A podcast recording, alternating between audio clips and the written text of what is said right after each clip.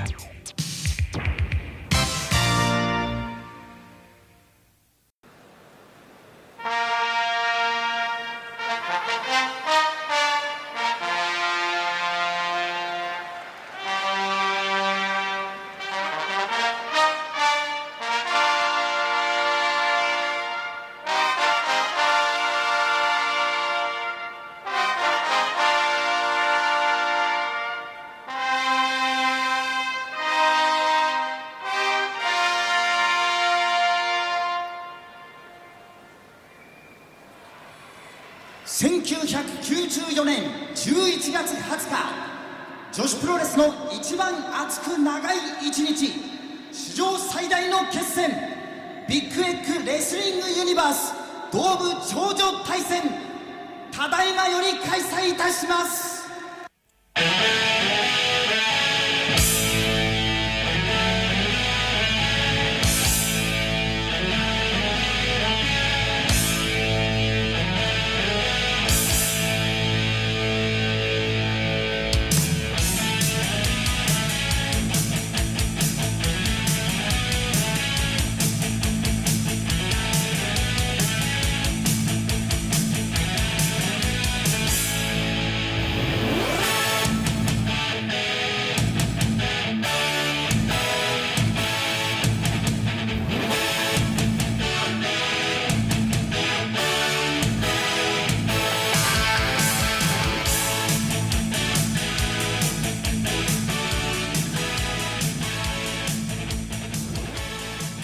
Everybody, and welcome to episode six of Big Egg Podcasting Universe. I am George Thompson, Sarah Parkin, and David Forrest are joining me as ever. How are you doing, guys? Howdy, I'm doing all right. I'm not not too bad. I'm using my call center headset, so apologies if I start talking like this and asking you about, you know, have you got your customer identification password or anything like that. But yeah, I'm doing all right. I'm, I'm not bad. You know, um, we live in an eternal hellscape, but you know.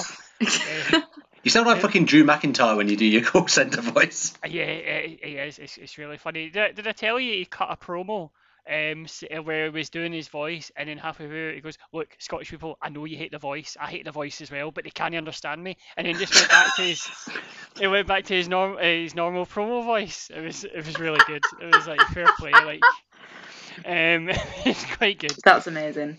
It is. Um, yeah, um, I'm doing all right, thanks. However, I'm unfortunately I have mislaid my customer identification number, so frankly, this is going to put a significant hole in this podcast. Sorry, well, I, David. I'm afraid that um, if listeners want to uh, listen to the rest of this podcast, they'll need to go to their local branch with a photographic ID and a statement um, to show that they listened to the last five episodes now. I'm just going to place you on hold for a moment.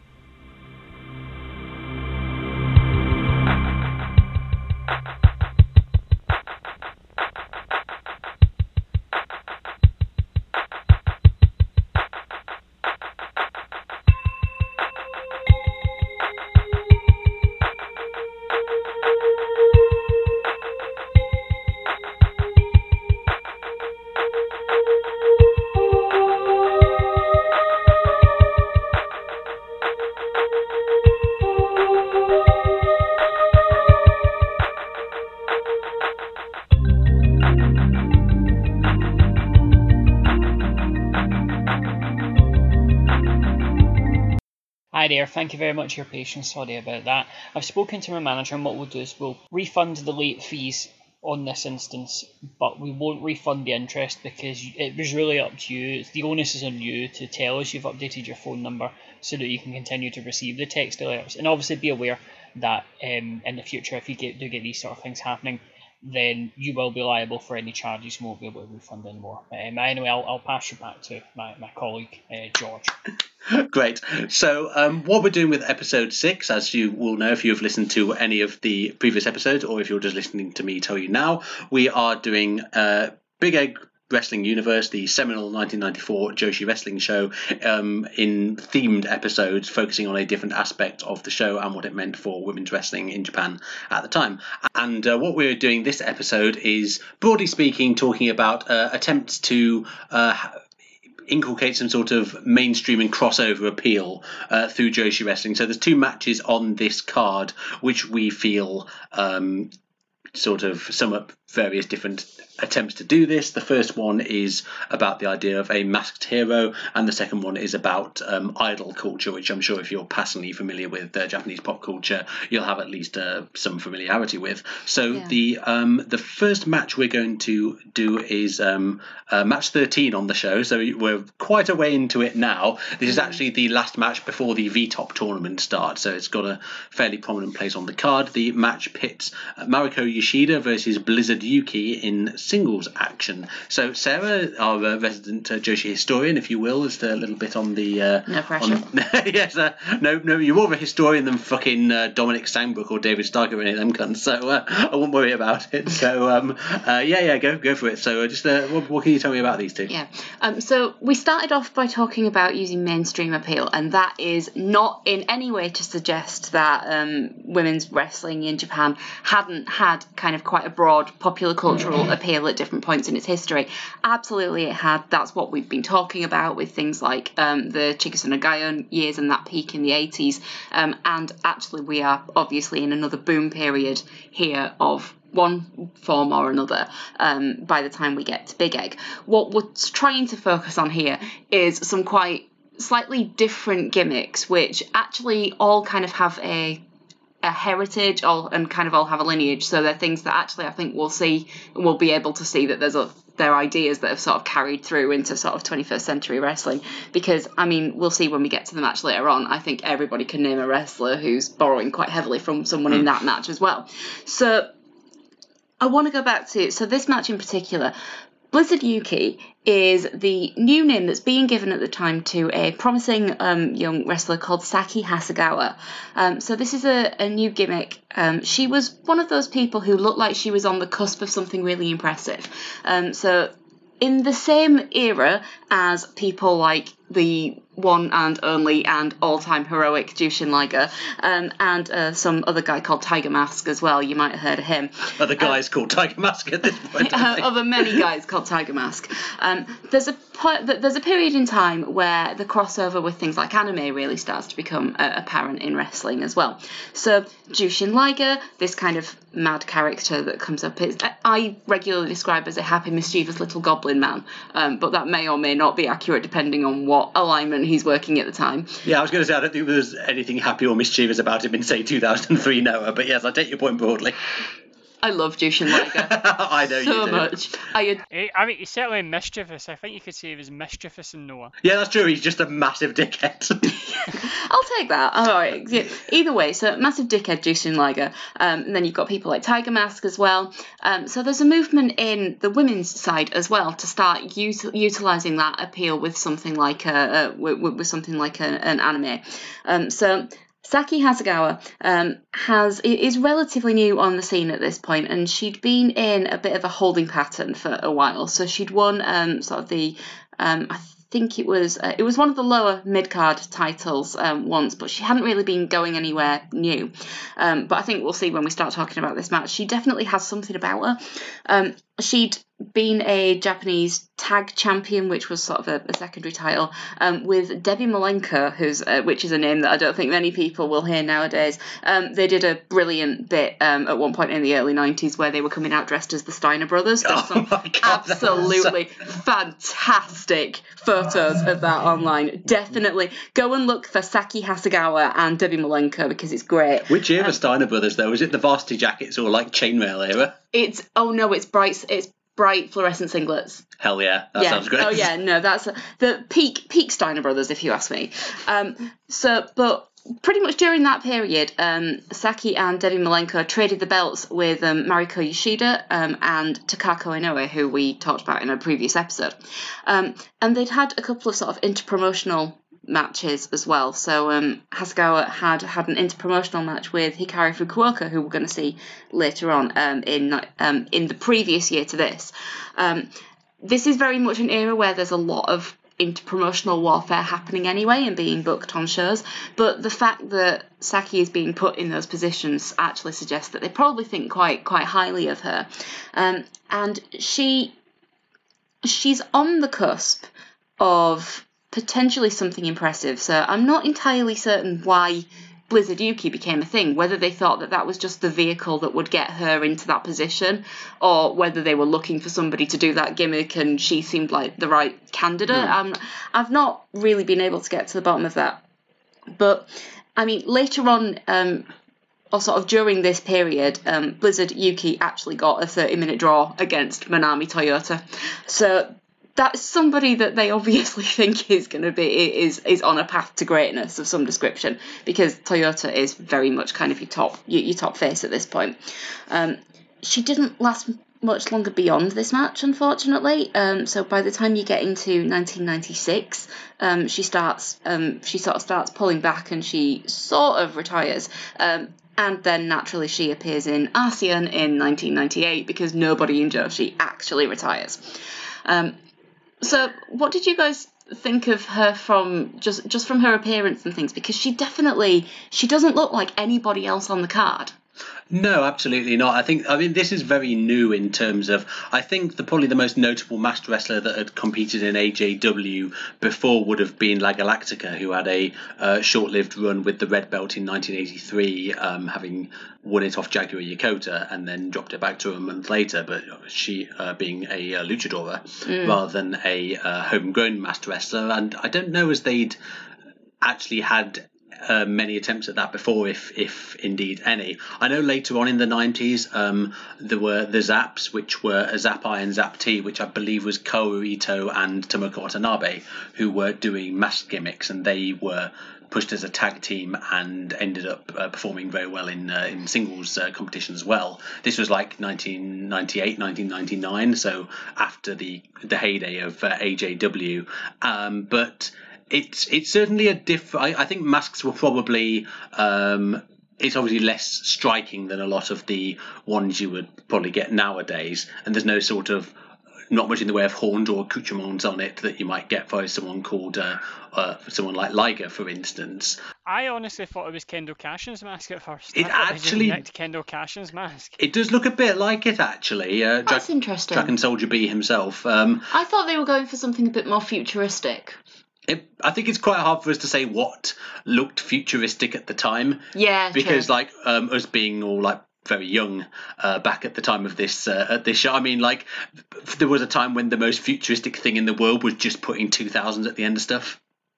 And now that seems very silly, but at the time, like if you just wanted to make something seem radical and new, then like you just say, "Oh, we're NWO 2000, so it's cool again."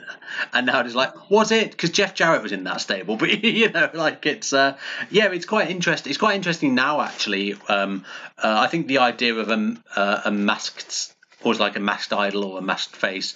I mean, um, most of the Stardom wrestlers have a mask that um, they come to the ring in um, if uh, they don't compete in it. But I um, find that really confusing because what they actually do is they come out, most of them, they come out in the mask and that's all well and good. And then they take the mask off as soon as they actually get to the ring. And The Boxer Lucia Commission will have their heads. Oh, Phantasma's Exactly. come in for them. I mean, Rossi probably knows him. Actually, he's uh, big into it, big, big mates with Dr. Wagner Jr. I think actually the reason they have the mask is just to just to sell them afterwards. I mean, that's obviously the reason for all of these things. Well, yeah, yes, yes, indeed. Like, um, but uh, yeah, so I, I, th- I guess that's the reason for also um, Mina Shirakawa in uh, uh, Tokyo Joshi, who you certainly might term, term an idol type wrestler, comes out in a mask for again not really a discernible reason, uh, but yeah, I, th- I think certainly the main comparison to be made is with figures like Liger and Tiger Mask um, at the time. I think that's certainly what they were uh, certainly what they were going for with this uh, character. It's quite interesting to see an iteration of that. Well, I, I was going to say my my initial reaction to seeing Blizzard Yuki is that uh, she is literally every nine-year-old's favorite Joshi wrestler. Absolutely. Immediately, like it, like I, I mean, I, I've mentioned before on the, um, this podcast many times. My my goal in life is to go back to when I was nine years old, when I didn't care about all the worries in the world. I wasn't locked down. I, you know, you know, I didn't have lots of credit card debt. I wasn't going to die in five years from a heart attack. All that. Just relentlessly happy all the time. Everything was great. That was also the year of France '98. So, like the, the greatest three weeks of my life. So I just want to get back to that point. So this is my main one of my main critical faculties when I watch wrestling is I want to transport back to being nine years old again, having that that innocence and that feeling of just everything being amazing. Um, and Blizzard uh, really hits high on that scale of just me being like, yes, I am nine years old again. Blizzard Yuki is the greatest wrestler of all time. Here we go. Like, yeah, I I, I really liked her. I think it was, it was a great. I mean, it, it's weird because like. I say it's a great look. I mean, it looked at Kendo Kashin's mask, which is not the best mask in the world, and you know, her costume was good and all that, but it wasn't anything like. I mean, this is this is a very sartorial show. You know, if you're going to have a good costume, you need a very good costume because there's tons of people who are absolutely blowing it out of the water. Um, so like, but it's more the sum. The sum was better than the part, so to speak, and it's sort of just the general aesthetic and the aura of this woman. I was like, yeah, I could get into this, and yeah, absolutely. It's just, I I, I absolutely love um, random Japanese mass mid carder like from like this time. Uh, people like Tsubasa and stuff like that. Uh, anybody in like Osaka Pro and all that, and just I love the idea of like just random like masks, people like Gurukun Mask and stuff like that. I love stuff like that. Um, anybody in a mask, I'll immediately think you're going to be one of the best super juniors in the world. It doesn't matter. You're in a mask. It doesn't care for shit. It doesn't matter for shit. I think that's Like, you're- what they you're were hoping for for her. I really think I really think that that's it. And when you think about kind of where where AJW was at that point, they were the talent pipeline had gotten to the point where they were letting people stay on beyond the age of 26 and people Yeah. were and eventually that would cause them a problem when the top people wanted to stay the top people and they started losing a bit of that turnover but thinking about where they were Blizzard Yuki was a gimmick that could have run and run. We could have been looking at a day when we ended up with Blizzard Yuki 4 and Blizzard Yuki W and, you know, whatever we've had with, with, with Tiger Mask since then. You know, it that could have been the kind of thing where they might have been hoping that that was basically a new sort of revenue stream, if you think of it in those terms. I find it really interesting to imagine what would have happened had she not retired as early as she did, or at least sort of let, or at least given up on AJW as early as she did. But it's quite interesting though, because if you look at the um, the uh, results on Cage Match, I mean, that their AJW coverage is not total, but it's getting better. But like she rest, she's after a few months of this gimmick, she's back wrestling under her under her real name. Yeah. So it's it's kind of interesting. I'd be interested to know what happened. I didn't even realize that Blizzard Yuki and Saki Hasegawa were the the same person until we actually started um, uh, doing our research for this podcast. Yeah, that is that is the I was going to say reviewing this podcast. Uh, if you do want to Please us a God, review- don't review this podcast, guys. no, no, Please, do, God, but give us don't. give us five stars. Fine, we're, we're not above we're not above uh, demanding five star reviews off people. Do you know? Do you know how many five star reviews we have on iTunes? Is it zero? No, no, no. It's one. Is And it? do you know who it's by? Is, Is it, it you? you? Yes, it is. I mean, yes. um, but yeah, um, yeah, like you know, I, I, I t- I totally agree. Like it's, it's a real shame to think about what what could have been with this because, yeah, as you said, like Joshi's comparatively thin when it comes to these sort of gimmicks. Like they're um, I, I there's a point I want to make about Blizzard Yuki later that I feel well. Actually, I could probably just say it now. Like in terms of Blizzard Yuki in this match, I get a real vibe of like Liger and Sasuke and Ultimo Dragon and stuff. Like even just in terms of her moves, like her offense, she's done quite a few dives and stuff like that, and it was, um, you know, she was um like she was quite athletic and stuff like that, and I feel that th- there was she was very good in this sort of juniors model where I think you could have had a really good I, I used it, I used the term Super J. I think I, I think you know what I mean when I say Super J in terms of like those sort of classic Ultimo Dragon, Notani, Liger, Sasuke matches and stuff like that. Her and Chaparita Asari together, I really, really want to see a match between them because I think that would have been a wonderful match, and I think that they would have been really good, a good foundation to build a sort of promotion, well, not a promotion, but a division around that, like a junior team. I know we have a junior Wayne's belt that's for like 13 year olds on this show, but a light heavyweight belt, I think you could have done a really, really good thing building a, a sort of a, a, division around Blizzard Yuki and Chaparita Asari because I think both of them would complement each other really, really well, and I think they could easily have held with, you know, the junior wrestling the time. Because you think of this in '95, you think of the, you know, the stuff that's going out in '95 uh, in junior wrestling, all the IWGP defenses, and this is like the start of the J Crown and stuff like that. Like, it's you know that, that around this time there's there's a, there's a high bar, and I feel that certainly Chaparita Asari and, and Blizzard Yuki together could have done something to kind of differentiate themselves from other people by working this sort of style. Yeah, sorry, someone actually forgot to mention talking about like mass wrestlers. I'm fucking idiots Anyway, go on. I think that's actually, I, I think that's a really interesting point. I think my, I wasn't entirely certain how comfortable Blizzard Yuki was in that mask. Like, I wasn't actually convinced that she felt like.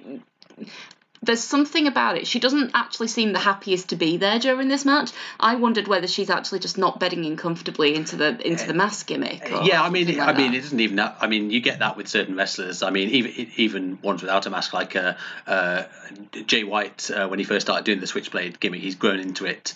The gimmick more now, even if I don't like his matches, but like he didn't seem very comfortable with it uh, to begin with. I mean, yeah, even just wrestling in a match is like if you uh, everyone who plays like cricket says that like you you start practicing how to play cricket, but you need to wear a helmet because if you get hit in the head by a cricket ball, you will die. And mm. like batting with a helmet on and batting without feel absolutely completely different. So I, I can imagine it was probably the same for her. I mean, she doesn't look the most comfortable. We're not in a full blown Super Liger situation where, if you ever heard the story about Chris Jericho being in this really restrictive uh, bodysuit, making his debut as a masked uh, character at the Tokyo Dome and completely stinking the place out. But yeah, I mean, we'll see a bit about more about how Yuki performed in this match. But before we do so, I know we're not focusing on her as much, but Mariko Yoshida, I think, is certainly someone that we need to talk about a little bit before we get into the match because Right, she so was a I- fairly significant figure herself. So I love Mariko Yoshida. Um, I think she's one of those people where I just I wish that I had seen more of her stuff because what I have seen has pretty much uniformly been really good. Um, but she is she's someone who actually had a bit of um, she had a fair bit of MMA experience at different points in her career, but she actually went kind of all over the place. So she debuted in 1988, um, and she was actually coming back at the point of Big Egg. So we're in November 1994. She'd had a neck injury in 1992, and she'd been out for two years. So Yoshida is actually on the comeback trail um, when when she rocks up to this match. So, which I think for a lot of people probably meant that the result wasn't necessarily in doubt. Um, so she had beaten Takako Inoue for the AJW tam- Championship, which was not even quite there. So you had the red belt, the WWA Championship, which was their top belt, and then you had the All Pacific belt, which was their mid card title. The AJW Championship is the the tertiary belt, kind of below that. Yeah, very It's like confusing. uh, it's like New Japan, like the New Japan title, and it was held by as- like Yoshihashi or someone. Well, think of it as being the equivalent of like the twenty four seven title or something. I don't know. But Wow. all right, maybe not like that. Um, but but yeah, so that was kind of her on on her way up, and she'd had that run with, with a belt, and she is definitely somebody that they've got their eye on. She's in a featured match, put you know potentially with their big new star for the future when you think about it in context of Big Egg. Um, but she didn't really come into her own until after this match um, because once again people leave AJW and set up all of their own companies. Um, Arsion gets set up by Aja Kong after she leaves in uh, in 1997. Arsion comes along, um, at which point Mariko Yoshida goes there and becomes the head trainer and is pretty much the she's one of the top stars of that company for a good couple of years, and she completely changes style during that time. So right from the beginning, she was actually really known for um, the lucha libre influence. She was doing a lot of high flying and stuff. Um, you'll see in this match as well, she's certainly not incapable of a lot of sort of the ground based and the mat work stuff. But eventually, when she got into Arsion, she was a mat and technical, sort of really thought of as being like a technical wizard, and that was the MMA training that was coming through with her as well. So the it is interesting to trace back. There has always been a connection between MMA and other forms of martial arts, even at the times when MMA was far less popular than it is today, there's always been a connection between those two worlds as well. So, and Mariko Yoshida is probably not the best known example of that, but it's a sign that that was kind of happening, you know, all, all, all the way back then as well. Um, I think she's great in this match. Yeah, I was quite surprised at because I I think of her. I, more as an Arsion wrestler than AJW. I, if you like say the name Mariko Yoshida to me, I'll think of her being like one of the top people in that promotion rather than being a sort of career mid carder in AJW. So I was actually so I, and Arsion being a, a more mat based promotion, I was quite surprised by not just the um, the high flying that she was doing in this match, but also the fact that I think she. Uh, pretty much outshone Yuki in a lot of that department in this match. Where I think maybe the presentation of Blizzard Yuki would have would have benefited more from her being up against someone who is going to make her look good without necessarily doing a lot of the same stuff, but doing a lot of the um, more eye-catching and impactful looking stuff uh, in the match. Um, so I, I, found the layout a little bit weird um, for that reason. To be honest, the the booking of this match is just kind of weird in general isn't it? Um, I just wanted to yeah. um, just one slight aside, by the way, going back to my uh, sort of eternal refrain of all of your favorite wrestling moves were invented by Japanese women. Mariko Yoshida, innovator of the air raid crash. You're welcome to Tommaso Ciampa. I don't, I, I, I'd, I'd be uh, careful about saying that people have responsibility for Tommaso Ciampa, considering on the day of recording the uh, interminable six-hour-long Bellator cut of um, of Gargano versus Ciampa live in front of no one at the Performance Center has uh, dropped. And being... definitely the end of this feud. We promise, honestly. I was going to say you you were you mentioned about like, all your favorite moves being stolen and stuff like that. I mean, see like the 15 minute section in this where they're just sitting on their knees going, "I'm sorry," and just like holding hands and stuff. I thought, man, it's, it's it's quite timely that we're reviewing this match today. And then you know when they get onto that lorry and start fighting on top of the lorry, like you know, before it's time. Uh, and then Mariko Yoshida says, "How could I be so violent?" But in Japanese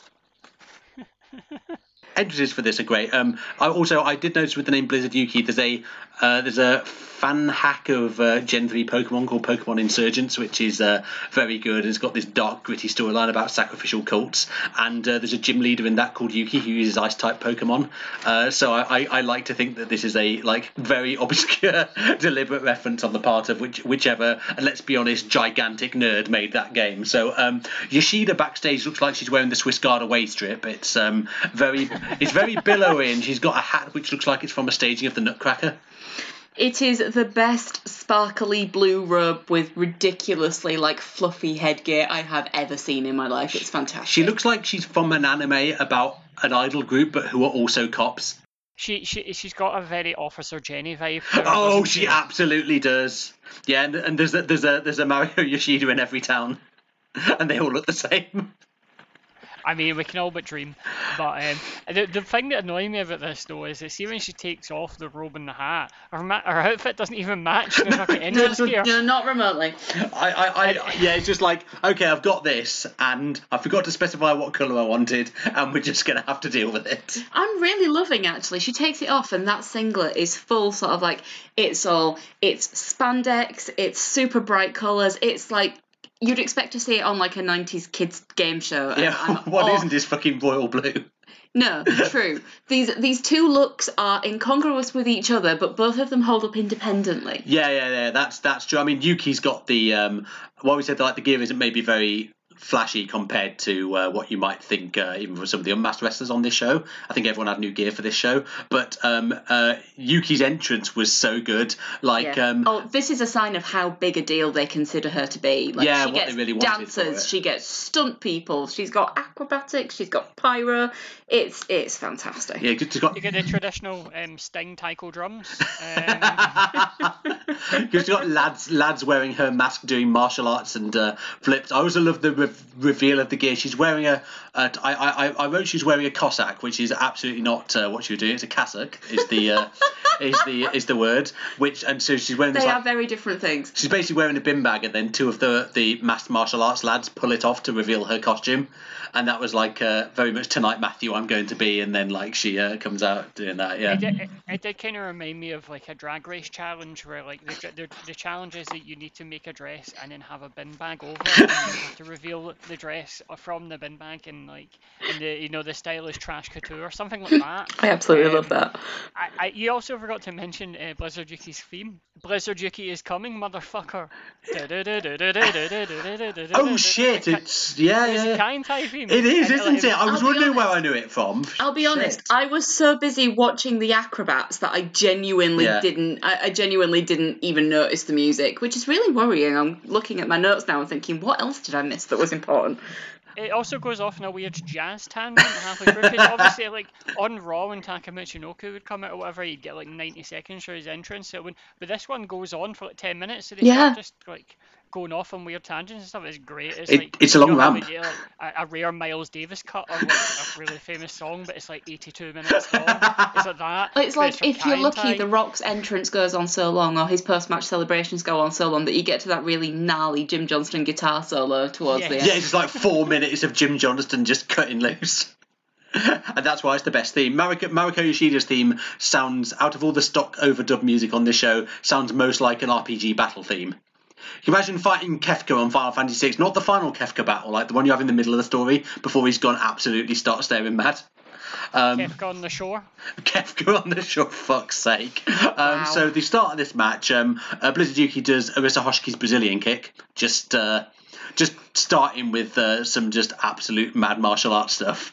Um, that was that was really cool. Um, but Yoshida does um, control much of the opening, uh, doing like handspring elbow, uh, crossbody off top, the kind where she, uh, Azumi in Stardom does it, where she kind of steps up from the second rope to the third and then sort of springs off there using her own momentum. She does. She's clearly very proud of this uh, move because she does it about three or four times in this match.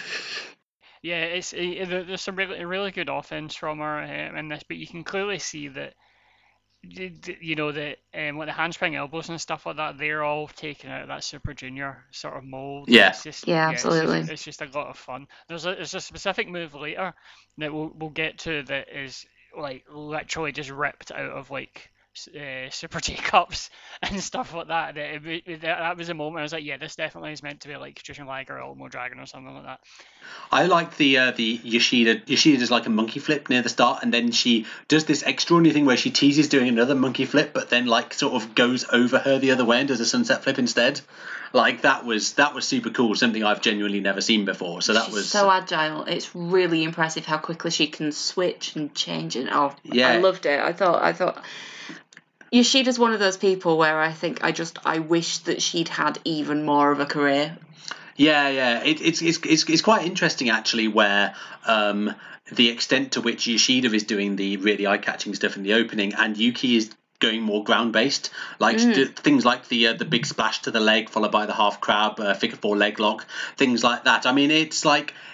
I'm, I'm not saying like master wrestlers all have to be high flyers because clearly that's not the case, and you have a lot of great mass ground-based wrestlers. Um, like I mean, hell, look at uh, look at Mexico. They're not all not not everyone's Rey Mysterio, you know. And look at the stuff Liger was doing later in his career. Like he when he stopped doing the shooting star press and he was getting onto more like um, Mexican surfboards, maestros type stuff.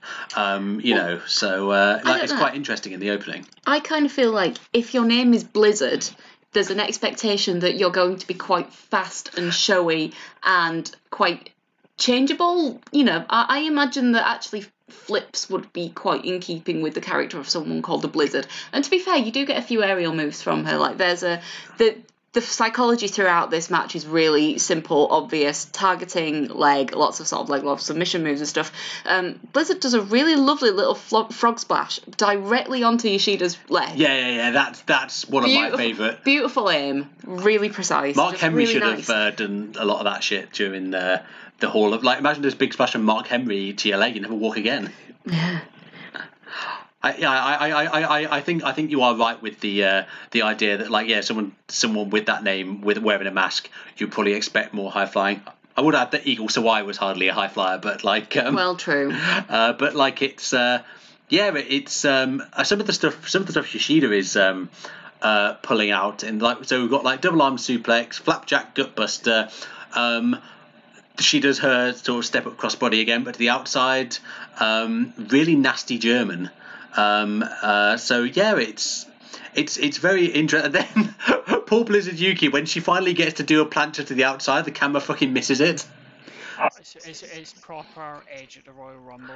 Oh, totally that. I don't know what it is with the cameramen on this show, but like, there's so many points. It's not just this match either. So Yuki doesn't uh, is the only one who gets it, but there's so many points at which someone does a real cool looking dive to the outside, and the camera thinks that the thing to be doing is focusing on where the people catching her are standing, rather than like the arc of her body through the air. And like they could easily film that because they have someone who is essentially fulfilling a hard camera role.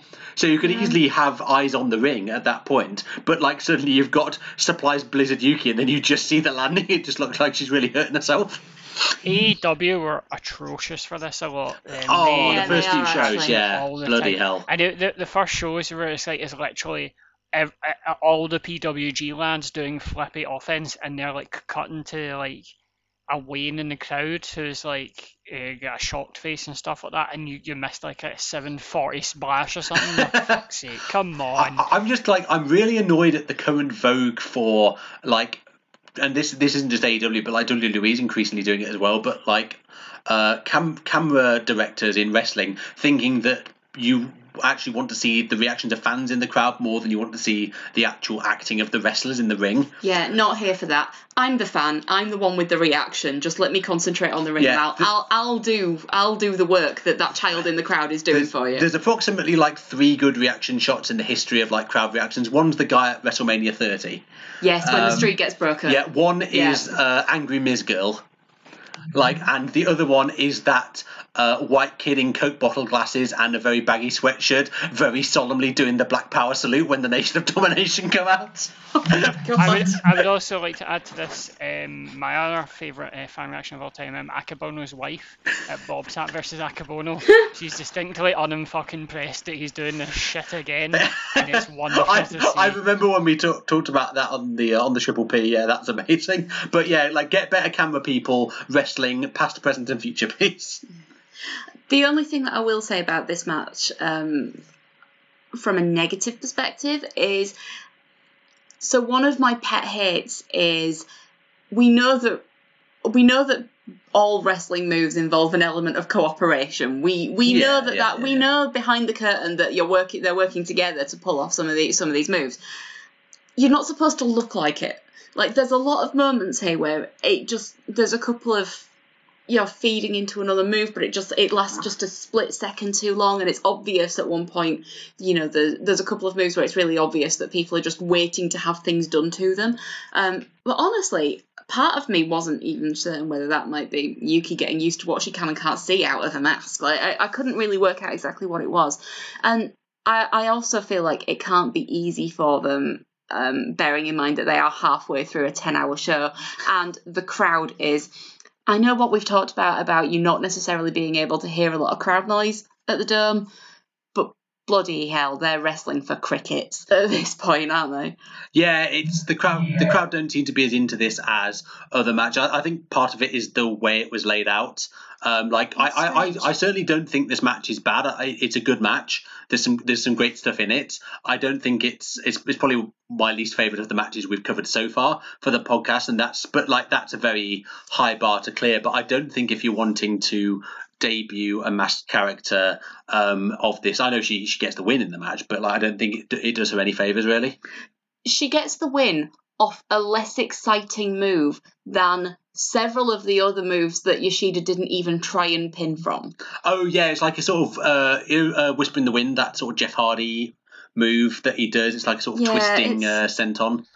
Because they do um, a they do a magistral near the end, and it's literally like there was several like know Super Junior matches. Yeah. Uh, for Ultimo Dragon Natani, where Ultimo Dragon he basically used the magistral, and that was at the time that was really on vogue, where people were really attuned to magistral's finishing matches because of what he'd done against Natani and stuff like that.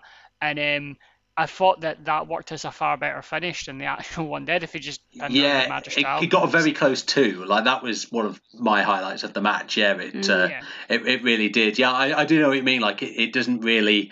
Um, yeah, if the finish of the match is like the sixth most impressive move in the match, or like it's certainly. I mean, something like the rock bottom isn't especially impressive, but it's over as a finisher because, like, you know, everyone, the rock was really established. And I don't think this move really looked like it was. I mean, it's pretty good, but you know, I I think that this match is a bit of an anticlimax, to be honest, considering the way that that really dramatic, over the top entrance introduced Blizzard Yuki as a character, and she is obviously the story of uh, of the match. And then the match actually starts, and number one, she's not the story of the match because Yoshida's doing pretty much all the most interesting stuff. Uh, number two, the crowd's dead and it's just kind of not it, it- i don't feel like it's really connecting it picks up a little bit more towards the end when some of the dives and things really start start landing but it's it, it's not quite doing what it needs to to get her over as kind of a, a hot young baby face. Like I say, there's a few moments where it's just a little bit clunky. It feels a bit cooperative, um, and yeah, it honestly it feels like from the ebb and flow of the match. Actually, it feels like the wrong person's going over in the end, doesn't it? Yeah, it does. You know what? Actually, I've just thought of a probably a good comparison to make. Um, uh, Hulk Hogan versus Sting from Starcade 1997. You know, obviously, I think people, I think people were obviously Really? much more hyped for Sting. You see where I'm going with it? Um, people were much more hyped for Sting than for Blizzard Yuki. But like.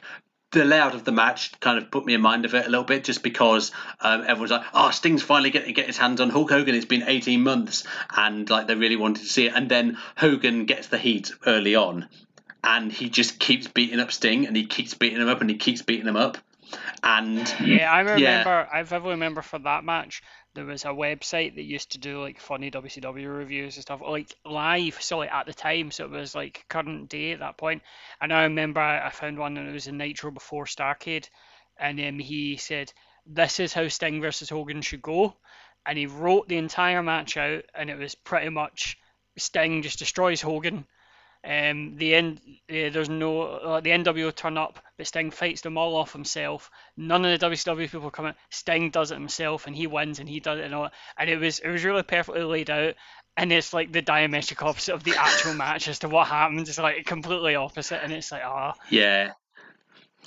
Because I think I think yeah it's, it's like you say so like someone comes up with this like uh, impressive entrance like cool cool new gear stuff like that yeah I, th- I think people probably were a bit seemed a bit nonplussed in the crowd as to why you weren't seeing more of what of what she could do because like Saki Hasegawa was a very very capable worker she just didn't get to show very much of it in this match Yeah, I think this is just the of all of the matches that you could that you could show someone if you were trying to introduce someone to Blizzard Yuki slash uh, slash um, Saki Hasegawa.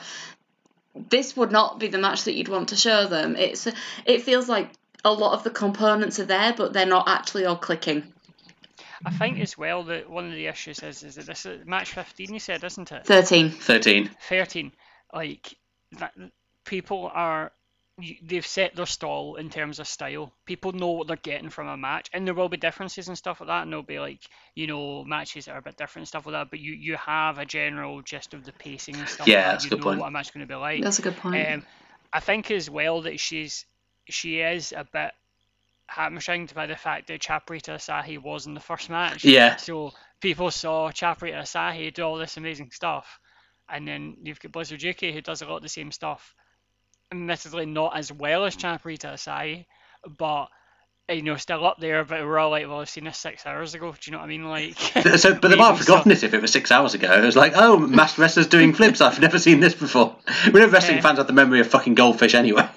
That is true, but um, yeah. So I, I don't know. Like um, I did I did feel that like I think she was a bit hamstrung with the sense that a lot of people were doing very acrobatic moves and like Chaparita Asari kind of cornered the flips that before, and this is match 12, 13, whatever, and um, people had seen a lot of wrestling, and they I think you, you get this a lot where you go to a show and you're just like right, can I get to this match? Can I get to the V Top tournament or whatever? Do you know what I mean? Like I just want this is this is more of a hurdle than it is entertainment because you're just wanting to get this match out of the way so that you could um what you know watch whatever match it is you want. You get you get quite a lot with shows that go over like three four hours or whatever. You're just like right I just want to get to the end of this. Do you know what I mean? Or get to the match I want to watch. I mean, the uh, and, and like you said, the other thing that, that contributes to that as well is the fact that anybody with half a brain who was following this, who who'd been following the storyline up until this point, probably knew who was winning anyway. So if you know that they're debuting this new character and she's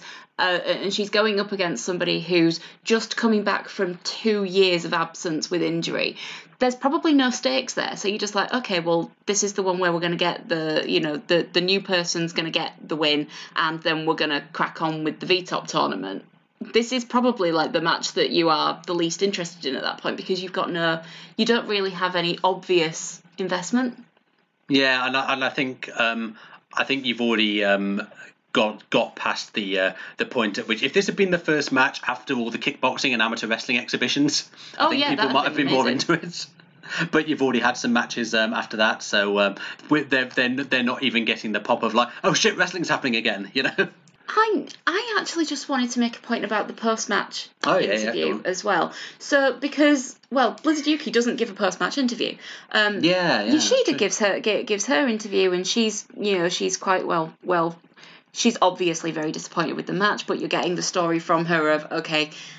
And again, I'm saying this as someone who doesn't understand a word of Japanese, but the body language in itself is telling me what I need to to to know about this. Is that there's a sense of there's a sense of resolve, there's a sense of disappointment, but her sort of repeatedly nodding as if she's kind of reassuring herself. I get the impression that she's saying it's a kick in the teeth, but onwards and upwards. I get the idea that that's that's what she's going for anyway. If anybody um, who watches this back actually understands Japanese and wants to tell us what they're saying, please do. Um, but Well, I was go- I, I was going to say actually, um, I, I I was really intrigued because yeah, she looks really really crestfallen in terms of this as to like you know the the fact that she lost, and it's quite weird because it's like match 12, 13 in the card. It's not for a title or anything like that. You kind of like you know yeah, it's a mid card match, but clearly it's a big occasion for. Yeah. So I, I'm actually I looked at um Caprada um once did a review of this whole show, and um they they had somebody who actually transcribed a bit of the promo. Oh, I nice. believe. Yeah, yes, I believe it went. Decisions went against us with us. The ref wasn't there. You know, For fuck's God's sake. pitch was in a terrible condition. Oh. Um, we just couldn't click. You know, we'll kick on and we'll try and get three points next week. We go again, fans of Unbelievable. class. anyway, so the point I was trying to make is that, and thank you for that, David. Um, Blizzard, Blizzard Yuki sent Mike Phelan as her assistant manager. Guys, the most important thing is that Blizzard Yuki doesn't give an interview. She stands in a doorway with a bunch of reporters and sort of entourage around her, and it's obvious that they're trying to keep her away from some of the from some of the press. And she's she looks crestfallen. She looks very she looks quite distressed actually, and I. You get the feeling that there might be a story going on behind the scenes that you just don't know about. Yeah, because like we said, this gimmick was very short lived. So if she wasn't happy about it, or the office wasn't happy with her performance, or whatever. So she certainly is not happy to have won this match. Um, and Yeah, again, yeah, if yeah. anybody listening happens to know what the context for that might be, please let us know. Um, but yeah, it actually left me not. This match actually left me with a bit of a sour taste in my mouth because of that. yeah.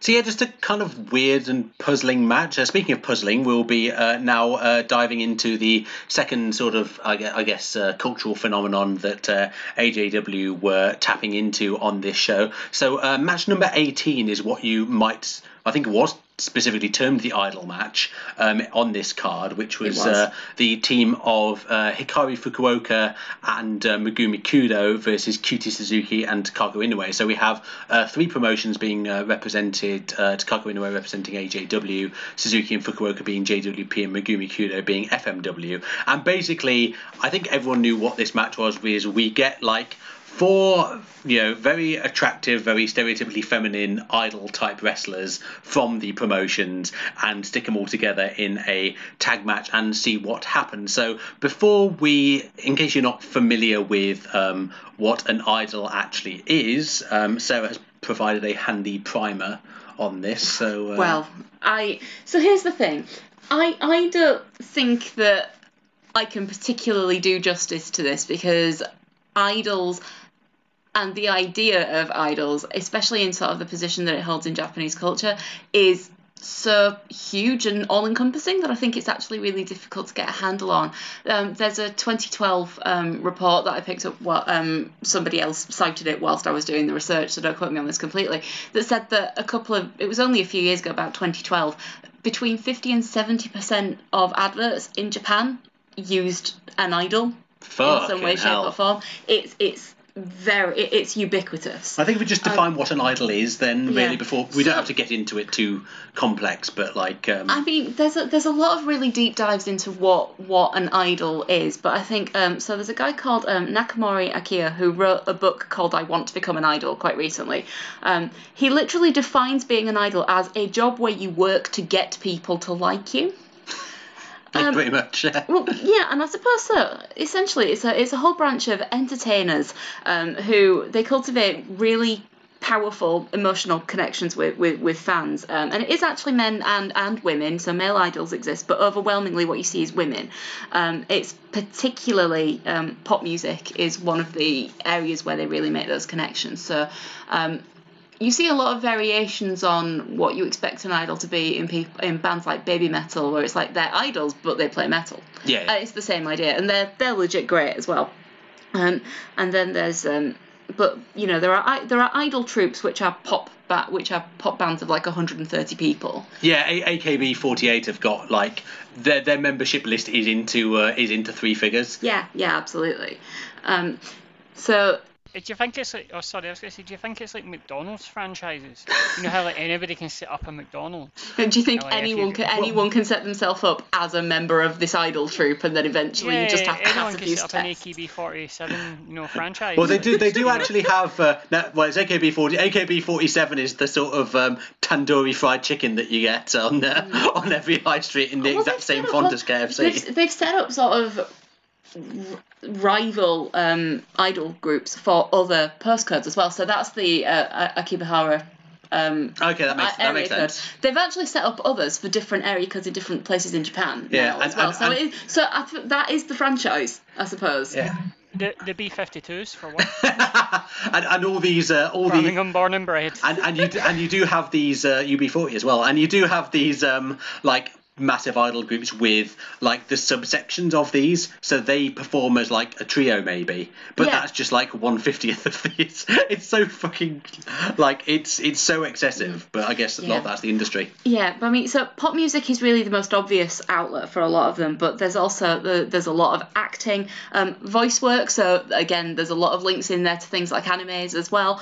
Um, they seem to mostly exist to kind of sell things. They are professional influencers of, a, of of a kind of unique unique breed, really. Um, it often means that they're their personal lives are usually either shrouded in secrecy or they're being built up so that they uphold these ideals. So the idea is they're quite aspirational characters, which means that they have to be seen to be upholding sort of specific values and traits. So generally speaking, um, and again, I'm deliberately being quite quite sort of broad strokes here, but we're talking about things like youth and beauty and innocence and uh, you know a, a relative amount of inexperience. In fact, actually, when they start, a lot of the time they'll be sort of deliberately just a little bit awkward or just a little bit a, a little bit less polished because the idea is that that helps people to buy into their journey of growth throughout that and then that actually helps them cultivate more long-term support as they grow into their roles Very similar to wrestling rookies, really. yeah, yeah, absolutely. Um, so there's a really obvious relationship, and actually, when you look, for example, at the way that um, the the relationship with wrestling is such that even nowadays, if you look at the way that Stardom, which I think is one of the most overtly idol style promotions in, in, in Japan to an ex, you know, in, in at least for some of its wrestlers, when they cut their promos where they say things like, you know, thank you for your continued support, or you know, I'm I'm going to do better next time, please watch, and all of that that's the exact same stuff that you're getting from from idols who are now you know increasingly the formats are changing so it might be that that's just something that they're putting out there on an instagram story or something like that. But it's it, it's all that kind of same appeal. Um, it does mean that people's personal lives the same rules that we've talked about in AJW to do with no drinking, no smoking, no boys, all of that is it's exactly the same for, for a lot of idols, and there have been, especially in recent years, as sort of news has opened up a little bit more, um, there have been a lot of stories getting out about the ways in which that leaves people open to quite strict discipline and even to, to exploitation in, in some places as well. Um, most ent- most forms of entertainment have those kind of dark sides. I think, um, especially in, in, in Japan, idols are, are have been having one of those moments recently. Um, but the 80s were a really golden age for idols at the same time as they were a golden age for AJW. And actually, you can usually trace that there's been the relationship between fans uh, uh, and wrestlers and fans and idols are it's kind of the same and then you have increasing crossovers with those different uh, between those different audiences so by the time we get to um, by the time we get to Big Egg, you have several people who are more explicitly in the idol vein, and there seem to be more idols who wrestle rather than wrestlers who have idol characteristics. Um, Do you guys think that's that's fair? Yeah, I th- I think so. I mean, I think it would. You know, it's it's kind of I always find it quite funny when because like the probably the two biggest Joshi promotions at the moment, or cer- certainly the two that have the biggest uh, financial backing, would be Stardom and Tokyo Joshi, but Yeah, who Tokyo are probably the two most idol type promotions out there. But I do find it quite funny when people act like the biggest Joshi promotions being the ones that tap most into idol culture is somehow a new phenomenon because it absolutely isn't. It has historically been been the case that the biggest Joshi wrestlers were the ones who had this presence in pop culture with their albums, like we said, with uh, people, people like uh, the Crush Girls, the Beauty Pair, um, people like that. And uh, you know, I, I think I think it has always been the case, and Yeah. and even going outside of. Um, of this, you know, when was WWF at its peak? It was when it was most tapping into the cultural zeitgeist in the 80s with the rock and wrestling connection, like the uh, the link up with MTV. So, I yeah, I, I, I, I it's certainly not. Um, uh, you know, it's certainly not unique to uh, to uh, Japan or even uh, just to Joshi. Uh, but yeah, I think that's absolutely absolutely the case. It is quite funny to see nowadays that Stardom tends to play it straight more than anything. Like if we're talking about like an idol type wrestler, um, think of someone like uh, think of someone like Tam Nakano, who Oh, Tam Nakano is the most idol wrestler who ever idoled, in, especially as far as Stardom goes. Yeah, yeah, yeah. Like she's, uh, she's often wearing pink, being very cutesy. No one knows how old she is um, because they want, want you to think that she's about six years younger than she actually is. But at the same time, I've heard from numerous sources that she is a very intelligent and astute person who fully knows what she's doing in order to market herself as this character. And she's the most overt example of it in uh, Stardom, I think. But quite a lot of the wrestlers in the company, and certainly the faces, tend to fulfill various parts of that type of that archetype. Tokyo Joshi plays it a bit less straight because it's you know it's a DDT uh, it's a DDT joint. So I often get the sense that while it might be a, an overtly idol type promotion as well, there is a sense of self awareness and reflexivity and piss taking with it, like the idea of like the so-called three taboos. So no boys, no drinking, no smoking, and they would have a match where like those were on the line. And I forget who it was. I think it was Hyper Misao who was being the heel, and uh, so if she lost, then the three taboos would be revoked. But if she won, then she like thought of four more rules that she wanted everyone to follow. she was going to up it to seven. But the funny thing is that like I, I don't think those rules were ever actually enforced in Tokyo Joshi. Like I've definitely seen um, uh, you know images of the roster out on the piss, like slamming highballs in uh, in some uh, Ginza bar. You know, so um, yeah, it's it's it's quite interesting how you have. Um, idol promotions nowadays and sort of idol type wrestlers um, and and how that sort of uh, how that sort of figures. I mean, I'm, I'll be the first to say that I'm not especially an expert on idol culture or especially into it, and that's really because the type of music that the that uh, idol groups produce, I'm generally not into, with the exception of some of the heavy ones, so like Baby Metal we mentioned earlier. I think they're great, and it's really funny to find like loads of VLs just saying, "Oh, you know, it's not real metal." Meanwhile, like lots of their favorite metal bands have had them supporting them, and uh, saying, "No, no, these girls are great, seriously." And there's a lot of cleaner. I got this um, about people turning around saying, "Actually, James Hetfield, I don't think you know what you're talking about with regards to metal." um, As, as you may know, I, I have been a um, avid metalhead since I was a teenager. Oh, yeah. Um, only only had my me- only sent my metal license back recently. You know, I just listened to Eurovision and Tool Limited, but certainly for a good 15 years I was very much into my metal. Take it from me, take it from a guy who's been to see all the bands that you can think of, right? If, if there's a metal band that you really like, I've seen them, right? I, I'm I, I can be classed as an arbiter of taste, right? Baby metal are fucking great, right? They are though. and they are um, a bunch of schoolgirls who get to tour massive arenas, make lots of money, and play lots of metal riffs and dance about and go yay! And who wouldn't love to do that? It's literally the dream. It's pretty great. What I want is a kind of inverse baby metal where instead of like J-pop vocals over death metal backing, it's the other way around. So I want some like proper death growls over like the same sort of shit as Yuka Sakazaki's entrance theme or something.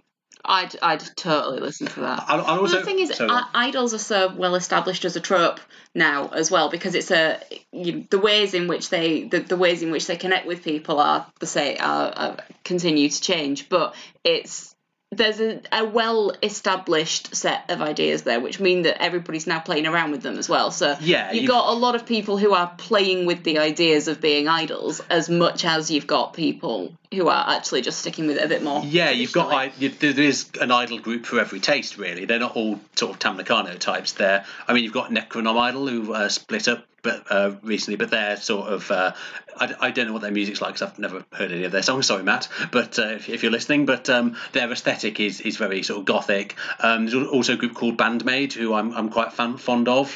Um, Band they're, they're really fucking good. So they're like there's, there's something very like got much better after Queen set. That name is already taken. You know, there was a, there was quite a big single by Band Aid, uh, "Feed the World." You know, remember it? You know, It's quite quite big at the for a time.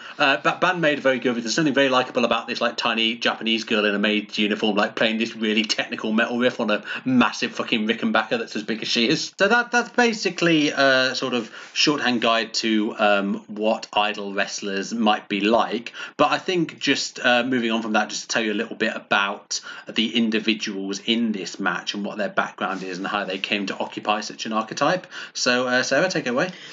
So, I think the person in in this match whom you would most obviously look at and go, yes, that is what I that is my understanding of a wrestling idol is uh, the one, the only Cutie Suzuki. Yeah. Um, a moment for everyone to go, oh, cutie. She she is she is very adorable. She's adorable. adorable. So you'll remember from previous episodes when we were talking about um, JWP and LLPW that um, Jackie Sato and Shinobu Kandori parted ways, and um, Kandori went off and formed LLPW.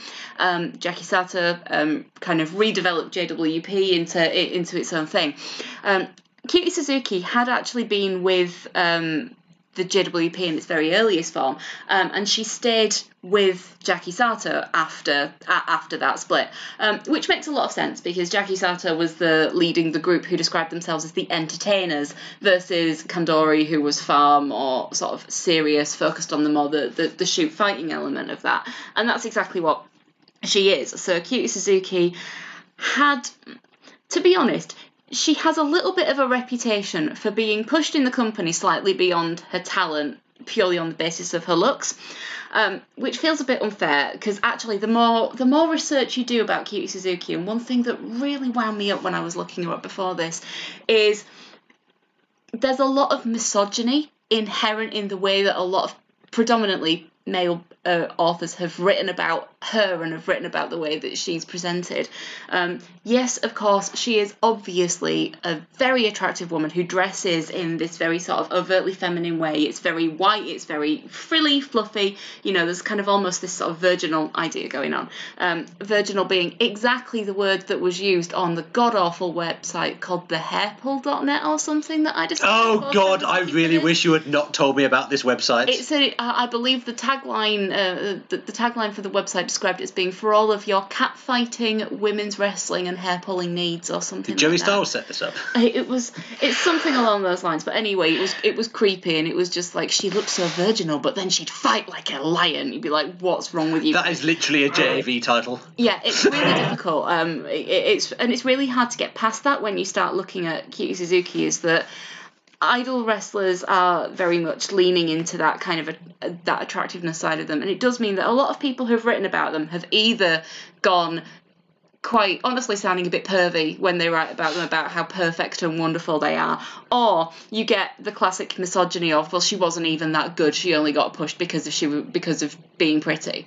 Um, and actually neither of those things is fair because you cannot tell me that she can't wrestle. So you can't you know there's a lot of sort of discourse that basically says that you know you can't be pretty and competent. That's pretty much all that comes down to is that you can't possibly be an attractive woman but also have you know anything else about you that makes you competent at your job. Um, and I think that especially amongst some of the sort of the the, the cooler or the more, more serious res, um, sort of wrestling commentators, there's almost a bit of an inherent distaste, uh, Yeah. and almost an instinctive dis- di- distaste for kind of what what what someone is when they present themselves like that. Um, but Cutie Suzuki is probably the best known, most exemplary sort of idol. Um, there's a kind of a ballet inspired link to her looks, um, but she is she had this huge mainstream appeal. Um, she uh, so she appeared in films she gave she did voice work she did a, a, a lot of sort of more popular stuff including a game for the sega mega drive there will now follow a brief interlude where george is going to tell you about his adventures with cutie suzuki's games Yeah, Sarah, Sarah does not have really the least interest in video games. Actually, besides beat 'em ups, which to be fair, this game is. But um, uh, so I, w- I was deputised to do the, the uh, video game part of the Cutie Suzuki research, which I've uh, which I present to you now. Um, here's my dissertation. So the game is called Cutie Suzuki and a Ringside Angel, and it came out for the Sega Mega Drive in 1990. It was the second wrestling game with an all-female roster after a uh, Dump Matsumoto game in 1986, which I had not heard of before um, researching this, and now I want to obtain a copy of it more than anyone in the world. Um, our friend Jose actually has a copy of this game. Uh, he's, he's quite the collector of um, well, old, old wrestling shit and video games, which uh, this uh, sort of fulfills both criteria. So um, I didn't know what the Cutie Suzuki game actually was. It turns out it is just a wrestling sim. Um, I thought it might be a platformer or something like that, or one of my one of my favourite uh, wrestling games, uh, uh, WWF Betrayal for the Game Boy, where you it's a side-scrolling beat 'em up where you play as like The Rock or Triple H or The Undertaker, but you're just beating up random goons in the corridor. um, but no, it's just uh, she's the only actual licensed wrestler on it. So there's a roster of eight wrestlers, including her. Uh, profiles list there, height, weight, and vital statistics. So that's all, all good and healthy. Um, yeah, I know. And um, the uh, the there's some real Fire Pro energy to these um, obvious, very thinly veiled knockoff versions of real wrestlers. So we've got uh, Megadeth Saito, which is one of my uh, uh, favourite ones, who's seen choking someone with a chain. So that's obviously Bull Nakano. Um, my f- other favourite ones, uh, Lighting Harada, um, which is, I believe a take off the 60s boxer Fighting Harada. Um, Gun Zoyama, which is very, and Kingdom Kato. So these are all um, sort of knockoffs of famous wrestlers in the game. Uh, eight wrestlers is might not seem like a very wide cast of characters, but it was actually relatively standard for the time in terms of uh, fighting games. Um, I remember there was a WWF game of around about this time which had, I think, six wrestlers on it. Or, uh, or something like that. Um, so um, I, I know that um, WWF Raw had eight because I had that for the Game Boy. Yeah, you, you, you can't just uh, you can't just go and download the Gangrel DLC off of uh, off of the PlayStation Store within like three days of the game coming out. Um, but yeah, so I mean, uh, I've I've not managed to play the game, but I've seen uh, YouTube videos of people playing it. Um, it's very hard to get a grip on whether the game is actually any good um, from those videos. I understand that it's not especially good, but there weren't really any good wrestling games at uh, at that point. Uh, but it's quite an interesting cultural artifact, and also the uh, title screen has the words "Welcome to Exciting World" on it. So I thought that was uh, um, uh, very good. I would follow Cutie Suzuki into an exciting world. I feel like she's someone that I. It's all part of the act, it's very much all part of that, but I feel like she's somebody that would go out of her way to just kind of make you feel at home. Yeah, I, th- I think so. That's the thing. Actually, when we talk about like how cute or all the wrestlers are, like it's very hard not. Uh, you, you want to resist falling into trap of like infantilizing, you know, East Asian women, which is uh, something that happens rather too much. Um, but Absolutely. I think if we're describing characters in those terms, it's important to note that this is we're just talking purely in uh, terms of like the deliberate effect these characters are trying to convey. So Oh, I think Cutie very- Suzuki is there is a- definitely yeah. There's a very shrewd woman behind Cutie Suzuki, the character who is controlling every yeah, and someone who's or or you know however much input these wrestlers have into their characters, at the very least they are very very skilled at, uh, at portraying them, even Yeah. if that's not necessarily their uh, their personality in real life. I mean, Cutie, um, despite sort of this reputation for being sort of pushed beyond her beyond her abilities, um, which again I will say is unfair. Look at her finisher, the Cutie Special is really cool. Yeah. Um, she she never actually won any of the sort of major singles gold in the promotion. She was a kind of a repeated tag champion. She won it, I think, um, with several different partners. Um, but she is actually a really good sort of sympathetic face in peril, and perhaps that's because of this kind of character that she portrays. But Very small as well. That's the other thing about. yeah, she's really good at tag. She's really good in tag matches, um, as I think we're going to see here. But she, there's some great singles matches involving her uh, as well and i would really recommend seeking out a few of them and we will be i will be putting together sort of a, a playlist or a set of recommendations for every for sort of a lot of the wrestlers on on these shows at least um, Yeah. so we'll we'll post those on I mean- social near, nearer the time and it's really worth seeking out because she's great Yeah, I mean, I'm, I'm definitely, I'm definitely not saying like Meltzer's opinions are the be all and end all. I certainly think you should maybe watch some wrestling and form your own. But like, Cutie Suzuki's got a five star match from the Wrestling Observer. Like, you can't tell me that this is someone who was carried. Like, you can't be carried to a five star match. You know what I mean? no no I- I, I think you're absolutely right there as well as that, um, as you mentioned, obviously about games, um, obviously tailing off from Cutie Suzuki's game. yeah Um, there was an Onita game as well that had Megumi Kudo very prominent on the front cover for the Super Famicom. Oh, that makes sense. It was very much it was like a Streets of Rage thing, but you could go like Megumi Kudo. That sounds um, great. Or Onita, or um, go, Tarzan Goto, Ricky Fuji, and Sambo Asako. Uh, Combat Toyota is the boss. yeah Oh, fuck yeah. So when you're when you're um when you're Megumi Kudo, the boss is Combat Toyota, which is just a, a great touch. Um, That's Some of the names here are amazing. Ry- Ryuzo Yashijin, Killer Marshall Bark.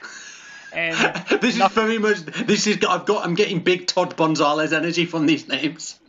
Giantonio Inoba, Oh, I wonder who that's meant to be. Masked Bondage is one, oh wow and um, Discover Love. These are turning into gravure titles. I'm not gonna. I mean, then you have Masked Bondage shadow. 2, Masked Bondage 3, Masked Bondage W. um, yeah, so uh, um, I've got all the time in the world for, for, for Cutie Suzuki. Um, and putting her with someone like Takako Inoue is a really it is a really good choice for her because she so she debuted in 1988 and she's the she's sort of the AJW person. Um, so she again mostly a tag specialist. Um, she's pretty much the AJW direct counterpart to Cutie Suzuki, except that whereas Cutie is generally she's much more on the the kind of innocent side. Takako is re- it it kind of ramps up the sex quite a lot in, terms in terms of her character. The kind of a, a bit of sexiness and a bit of bitchiness as well. Like there is something quite, and, and I use that word advisedly and in inverted commas. Um, she so she's an interesting case because she actually failed her first AJW audition. Um, so she she had a bit of a break. She trained with Mayumi Ozaki for a bit, actually, um, founder of Oz Academy. Um, when Ozaki signed for JWP, she invited Takako Inoue to go with her. Takako refused because she wanted another shot at AJW. She still saw that as being like the place where everybody had to be. And eventually she was accepted to AJW in October 1987. She debuted during the following year. Um, I think it's really interesting when you look at kind of the quality of some of the people who didn't get in first time and who might have ended up going and looking elsewhere. Yeah. Like the the selection process for getting into AJW was was not certainly not forgiving at that point at all.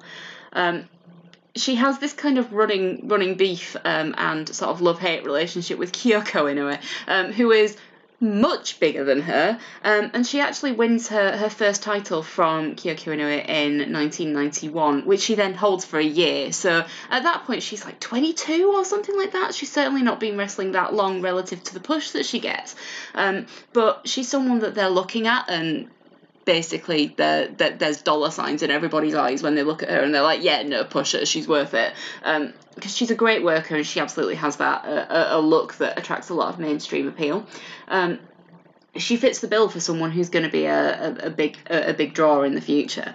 Um, eventually, then she ends up. Um, Kyoko Inoue is no relation, um, but yes, it's a very it's a very common name. yeah, yeah, but they uh, and they put them together. Eventually, they become a tag team with the delightful name of Double Inoue. I just love it. Just love that. It's a great name. I try to think of like other because I'm sure there's another. The Andersons are quite good for that. Oh yeah, there was at least three of Oh, them, ah, weren't yeah. there? But none none of them were actually related, were they? Yeah, no, they weren't. Say nothing of the Dudley Boys. Um, but yeah, so she, uh, in terms of how, how Takako fits into this, um, she had also done a lot of modelling. She did a lot of photo shoots. She released a pop single in 1991. Um, it didn't do as well as some of the others. You know, she's she's not going to trouble like the Crush Girls in terms of hit singles or anything. Um, but I again during the course of this research, God knows what sort of watch list I'm on for the things that I found. But um, uh, on Amazon, I came across um, the uh, sales page for a copy of her photo book, which I think was about a year after Big Egg. I think it's about 1995, um, and the photo book is called Body Oil.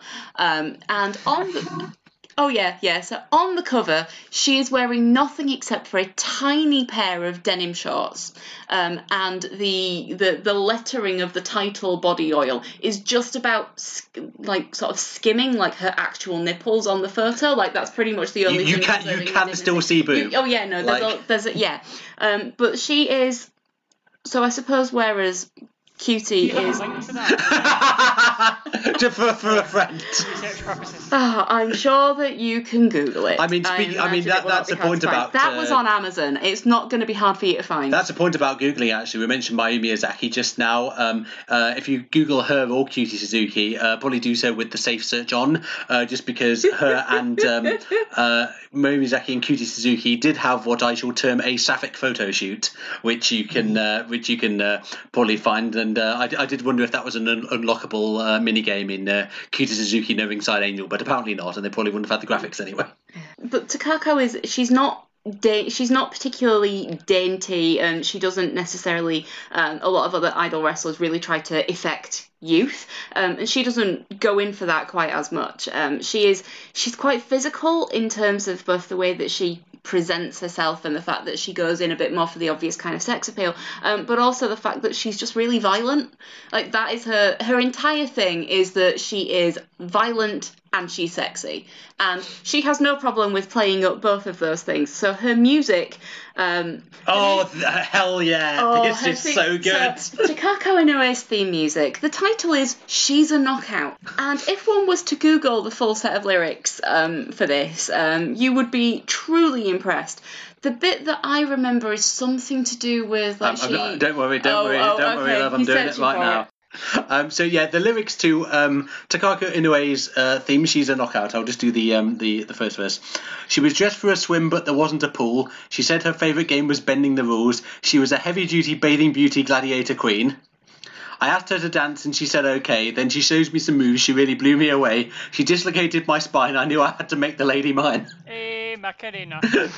Aye. Oh fucking hell! It's the, the song. I, I'm really glad this of all the entrance themes on this show didn't get dubbed over by Final Fantasy VI music. It's great. I mean, the, the, these two women know how to make an entrance, but it's um, I just find them a really in, they're a really interesting pairing because in some ways they're kind of.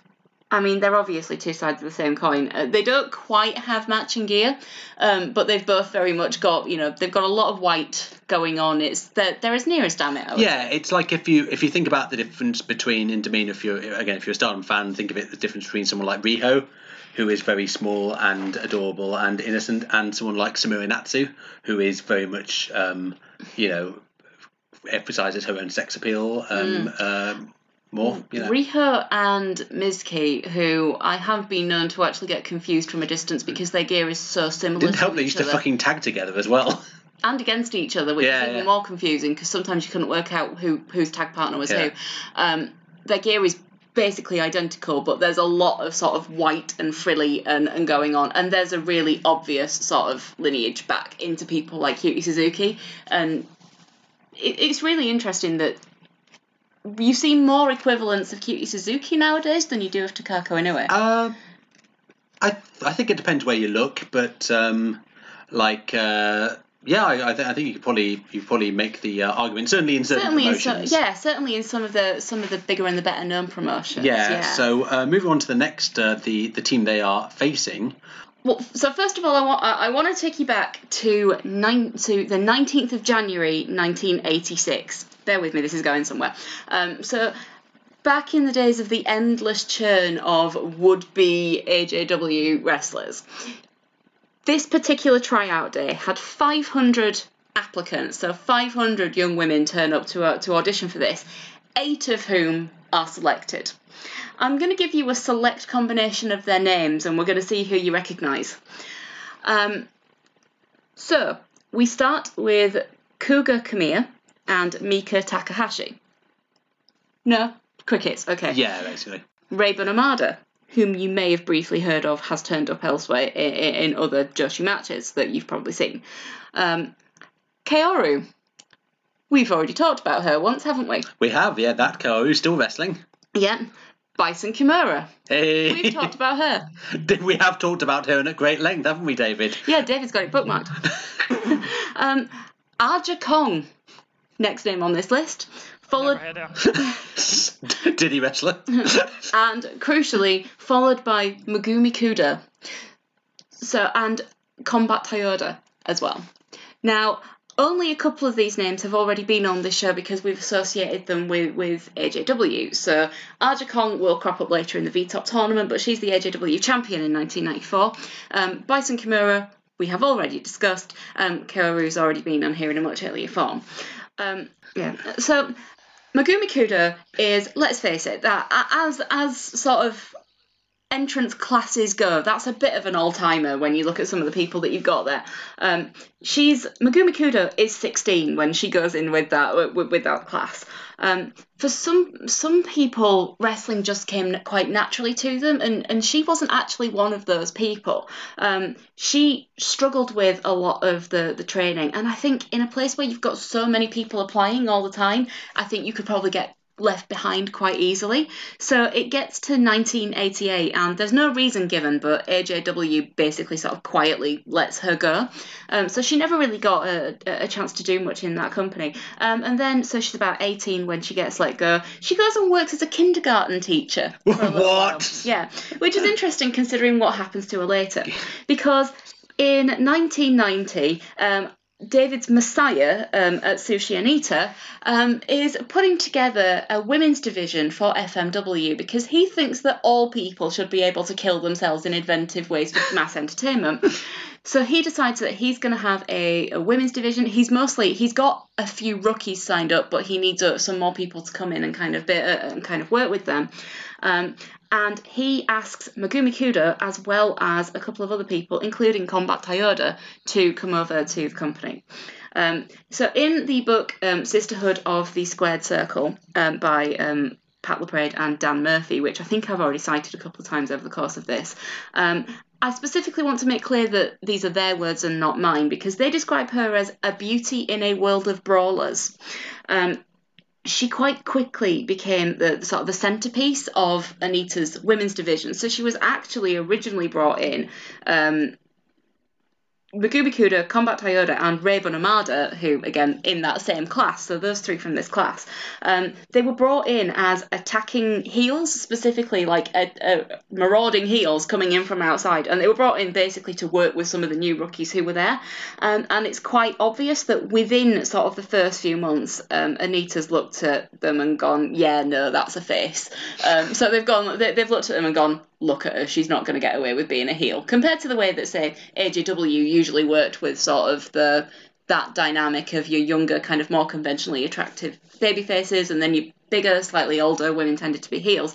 He's looking at her and going, she's she's not she's not a natural heel at all. Um, so before long, she's sort of the babyface centerpiece of this burgeoning women's division. Um, in she was actually involved in the first mixed tag match that I can find evidence of in Japan, which I thought you might be interested in, where she was in a tag team with Ricky Fuji um, in a, an FMW event. That's Um, that's that's a hella. Is Ricky Fuji still wrestling? He's like, Oh yeah, yeah, it must be. I mean, like it's so weird, like that FMW. I mean, like look, Ricky Ricky Fuji. I- I'm pretty sure he is still wrestling. His gimmick was is that he rips off Ricky Morton. Is that right? I'm fairly sure that's his gimmick. that's amazing. I don't What did Robert Gibson do? For fuck's sake. I know, but um, like FM, I don't know if you're aware of like the the big the origin story of FMW, but basically, um, Onita he broke his leg in All Japan, um, and then was let go by the dojo because well, he broke his leg, um, but I can't remember what he did afterwards. But there was a, a couple of years where he, he'd retired and all that, and he wanted to come back, and he tried to get back into Old Japan, and they said no. And New Japan didn't want him either. So what he did is he formed this independent company, and he was literally just um, anything, anything that will sell tickets. I don't care. So, for example, it was uh, the, the the reason it's called Frontier Martial Arts Wrestling. That's what FMW stands for. The reason it's called that is that the the original uh, shows where Onita taking on like judoka and like taekwondo guys and stuff like proper martial arts, like pro sort of proto UFC sort of stuff, where he would fight against these judoka and stuff like that. And uh, from out of that, he he he realized he he mixed it with Memphis because he'd worked in Memphis for a while, where he was like, right, we can do these sort of mat, uh, matches with the judoka and stuff like that, and as well as that, we can do the Memphis concession stand brawls. That's literally the entire inspiration for FMW. But he would sign anyone who he thought had a name. So like an idea of a Megumi Kudo and a Combat Toyota coming in, for example. uh, You know, you're saying about how like Megumi Kudo was a face because she's pretty. That very much sort of falls in line with his. If we can get a pretty face who can kind of capture that i- idol market, that sort of Joshi market, we'll do that because we just need to get as many people through. Because they were the Yeah. first ever indie in Japan. There was no indies before them. They they literally invented the indie, and they were the first ever to do it. And then, eh, but and it was just like anything, any wrestlers that were freelance or whatever, he would gladly um, have them and work with them and use them, use their name value to build up in a way that, you know, a New Japan or All Japan could kind of course in the idea that they're New Japan or All Japan.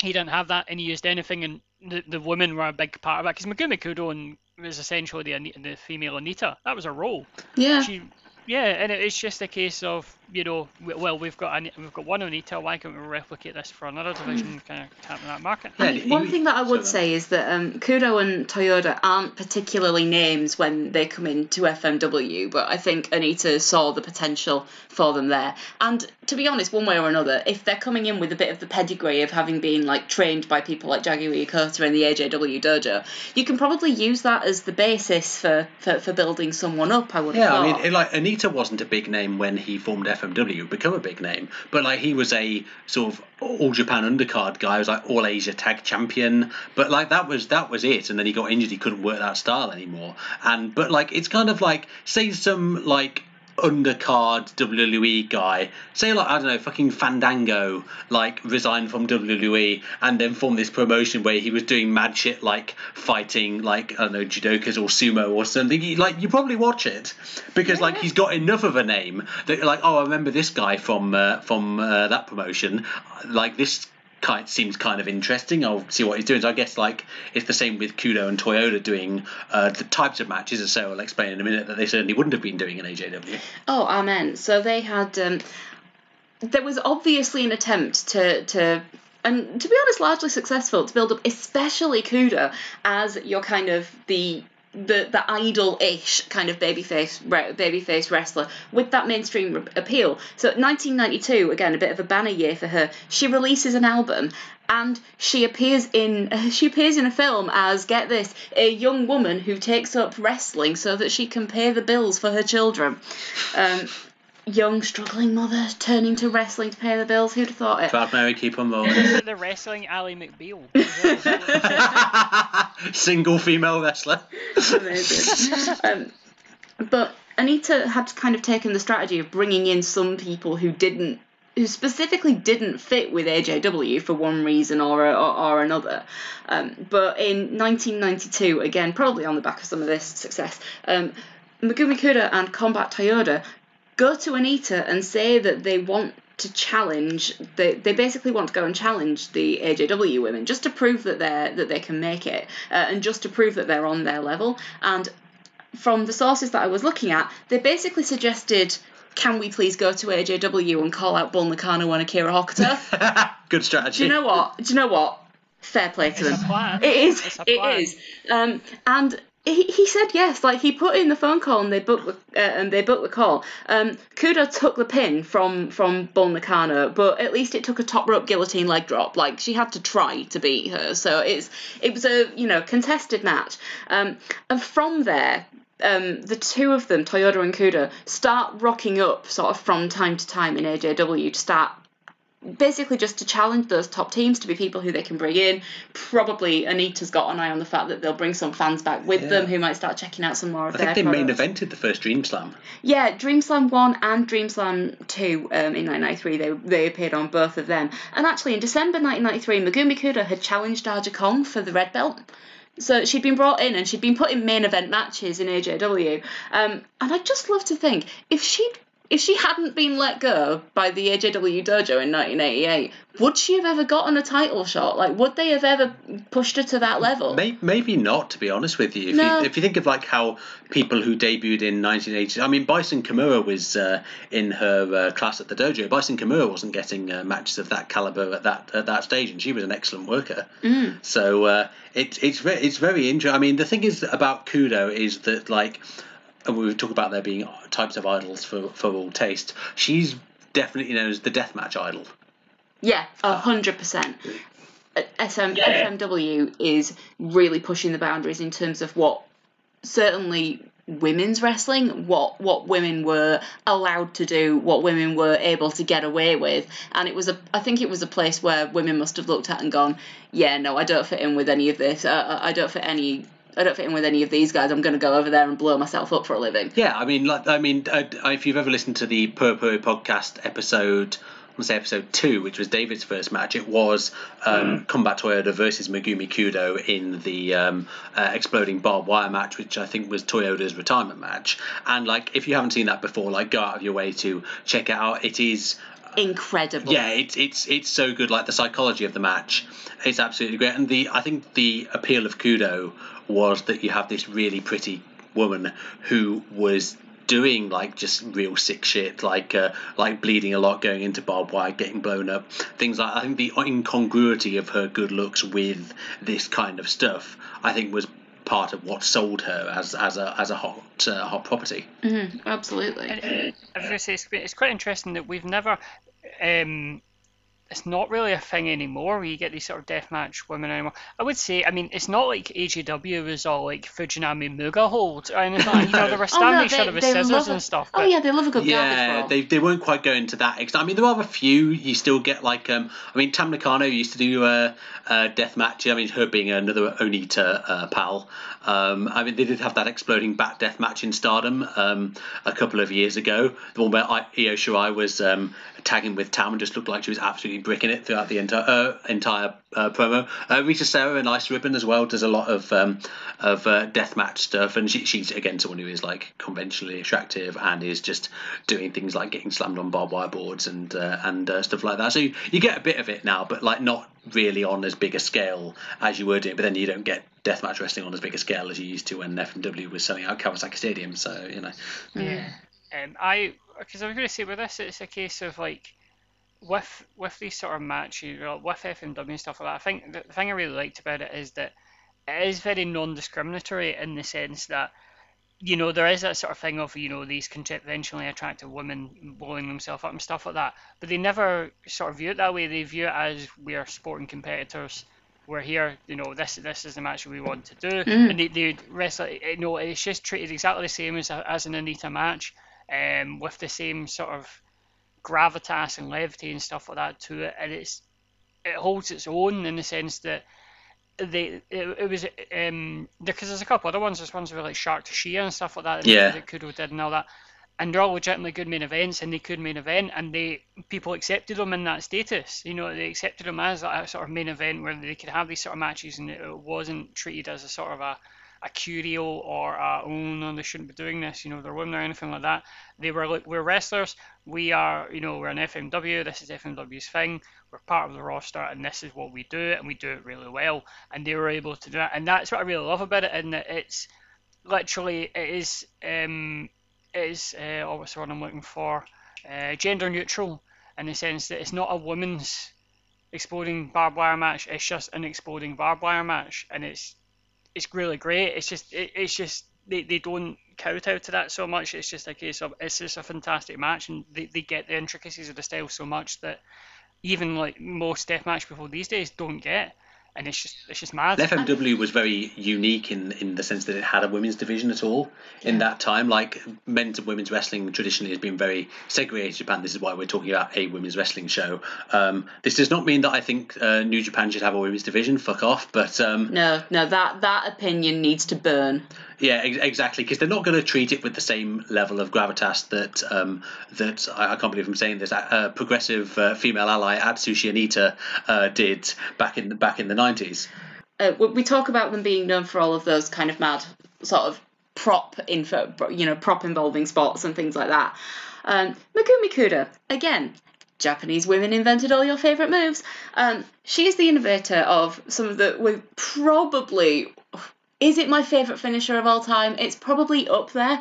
Um, the Kudome Valentine is gnarly as hell. So it's um uh, you might have seen it before in the um, so cheerleader Melissa, who was Mariposa in Lucha Underground. Um, it's it's her finishing move. She calls it the butterfly effect. Um, but the Kudome Valentine basically involves holding someone. Oh, someone else describe it because Yeah, to me it looks like death. That's the main like- thing. It's like you pick them up by the arms and they're they're sort of on your back but their head is facing towards the floor and then you kind of just drop them really. You might also know it as uh, uh, uh, gregory helms uh, called it the vertebraker um, uh, homicide called it the cop killer um, in uh, roh so there's, there's actually a really funny story about because i think Gregory Helms used it in WCW a little bit, and uh, when he became the Hurricane in the WWF, he like pulled it out on like a jobber match on Sunday Night Heat, and when he got backstage, the producer was like, "Never do that move again," because it is very gnarly and dangerous looking. It is, but every now and then you will get a wrestler who just shoves it in one of their matches. So I think it was some point last year um, in one of his title matches, Seth Rollins pulls out a Kudome Valentine. He fucking did as well. Yeah, it's the last good thing thing is- he ever did. But people like Seth Rollins can get away with it because they're at that point where it's like, well, what we're going to do, sack me. So they, Yeah. you know, sometimes they will just pull, they, they will just shove things like that into matches because they know that they won't get, they, they know that you know they can just about get away with it. Yeah, it's like Triple H blasting the Undertaker in the head with his steel chair and just eating the ten grand fine. Yeah, Yeah, that sort yeah, of it's it is really good stuff. Um, but I would like to see uh, a similar tactic taken with the Steiner screwdriver. You know, the Yes! yeah, I would like to see some random show like I don't know. Um, it would be like Ricochet versus Jinder on main event or something. He just pulls out a Steiner screwdriver or Or something. Jinder Mahal does it. Y- yeah, I, I of want someone who knows they're going to get future endeavoured anyway to just pull out on their last house show match. What you got to lose? Sorry, while I was googling Takako Inoue, I found out a very. Uh, Did you find body oil? And no, no, I didn't. But however, I did find this sentence. In 2008, she appeared with fellow wrestlers Mio Shirai and Kaio Numi in The Brute Educational Institution Yaju Gakuri, a video with lesbian discipline and catfight themes released by Attack Zone, a label of attackers. Four and a half stars. no, no miss hour, not in the Tokyo Dome. Four and a half stars is the fucking GTA wanted rating you'll get for watching it. Actually, um, this this is a question I was going to ask you, Sarah, specifically, Yeah. just to see, because I'm I'm inherently interested with this. Um, you know how in like WWE, we've mentioned before that you, for example, were um, you you you when we when we all grew up, the women's division wasn't exactly the the vast tropical paradise that it is these days. it was all like um, gravy bowl matches and bra and panties matches and stuff like that. I have a theory that if you had these sort of matches with AJW people, they would be legitimately good matches. yeah, the work rate of that of that gravy bowl match was. Uh, I think if you had like Minami Toyota versus like Bull Nakano in like a gravy bowl match, it would be fucking excellent. It would actually, it would actually be amazing because they know how to work. I think I would be so much fun to see them because I think I, I think one of the keys is like when like Ric Flair fought the Great Khali, and you're like, how is he working this? How, how, how, how is he how is he pulling something out of the bag in this? Um, I, I, I, do you know what? I feel that they could do that. I don't know. I, I would. Part of me would absolutely love to see Bull Nakano versus Akira Hokuto in a gravy bowl just to see how they did it. I, I don't. I I still don't think it'd be good. I, I see. I had the idea that I think if Bull Nakano was in a Bowl match what time that she'd turn up, she would just like, n- like nail the other person in the face outside the bowl, pull out a crowbar from the Gravy Bowl, hit them in the face, and then just pour and just tip the whole thing over them. That would be That's how I feel that Bull Nakano or Aja Kong would approach it. But I I think I think there would be so much fun trying to watch them in these awful, awful stipulation and, and, working and- around it and and, then doing like, like, the, Kudome Valentines and stuff like that. And then the timekeeper just throws them a can of gravy and they like like crash them together like stone cold. no, no, no, no, no, no. So we've had Cutie Suzuki who invented the Cutie Special, um, and then we've had Megumi Kudo uh, who innovated the Kudome Valentine, and both of these are uh, moves that have been ripped off and borrowed and used wholeheartedly by people ever since. Um, but then we have um, probably one of the less well-known people in this match, Hikari Fukuoka, who should be the patron saint of, of anyone who has ever frequented our website because she innovated the moonsault double foot stomp. Still silly. I mean, still silly, but it looks fucking cool, guys. It's it, it is one of my favourite moves because like the thing is if you're doing a double foot stomp, you have got like you can see where you're going at least. With a moonsault double foot stomp, you're basically taking a blind leap Yeah. and you've got to land on a not very like large area to aim at. Yeah. Like it's Io Shirai used to do it. Now, in in English, there there are there aren't actually a huge number of sources uh, out there where I could really find much information on on Hikari Fukuoka. Um, but she she debuted in 1989, so she's you know she's a few years into a career at this point. Um, as far as I can make out, she hadn't really won many titles or any titles by the time we got to to Big Egg. Um, she had a succession of sort of tag title runs from 1995 onwards, so maybe she's just about to kind of hit her stride now. Um, but she she'd retired by 1999, so I think we're she's very much one of those people who sort of had a bloom maybe like five years in and sort of came and sort of came into her own from that. Um, she was trained by. I thought this might be an interesting fa- factoid for you guys. Uh, one of her trainers was Kotetsu Yamamoto, who in turn was trained by Riki Dozan himself. So I mean that's pretty great. yeah, so she is like the the spiritual granddaughter of the great Riki Dozan himself. Um, great, again, all the quote marks in the world around that. Um, there's actually quite a lot of, of footage out there of Hikari Fukuoka, especially if you look around on YouTube. Um, most of it is because she's in tag matches with people who are a bit more famous than her, actually. So she was a she was mostly a JWP wrestler, so I mean that would have probably put her at being like a, a rung below where Cutie Suzuki was, and probably being on her way up into in, into assuming that kind of position. Um, but again, she's someone who's really good value in tag matches, and she is someone who is probably in the point of becoming like the next sort of the heir apparent to that kind of idol of the promotion uh, crown. Um, there's there is, of course, a photo book of her. Uh, whilst I was searching uh, for her on Google, I got the Amazon link to her photo book. I did not click on the link. I cannot Learned tell you anything about now. the cover because I'd learnt the lesson from looking at Takako anyways.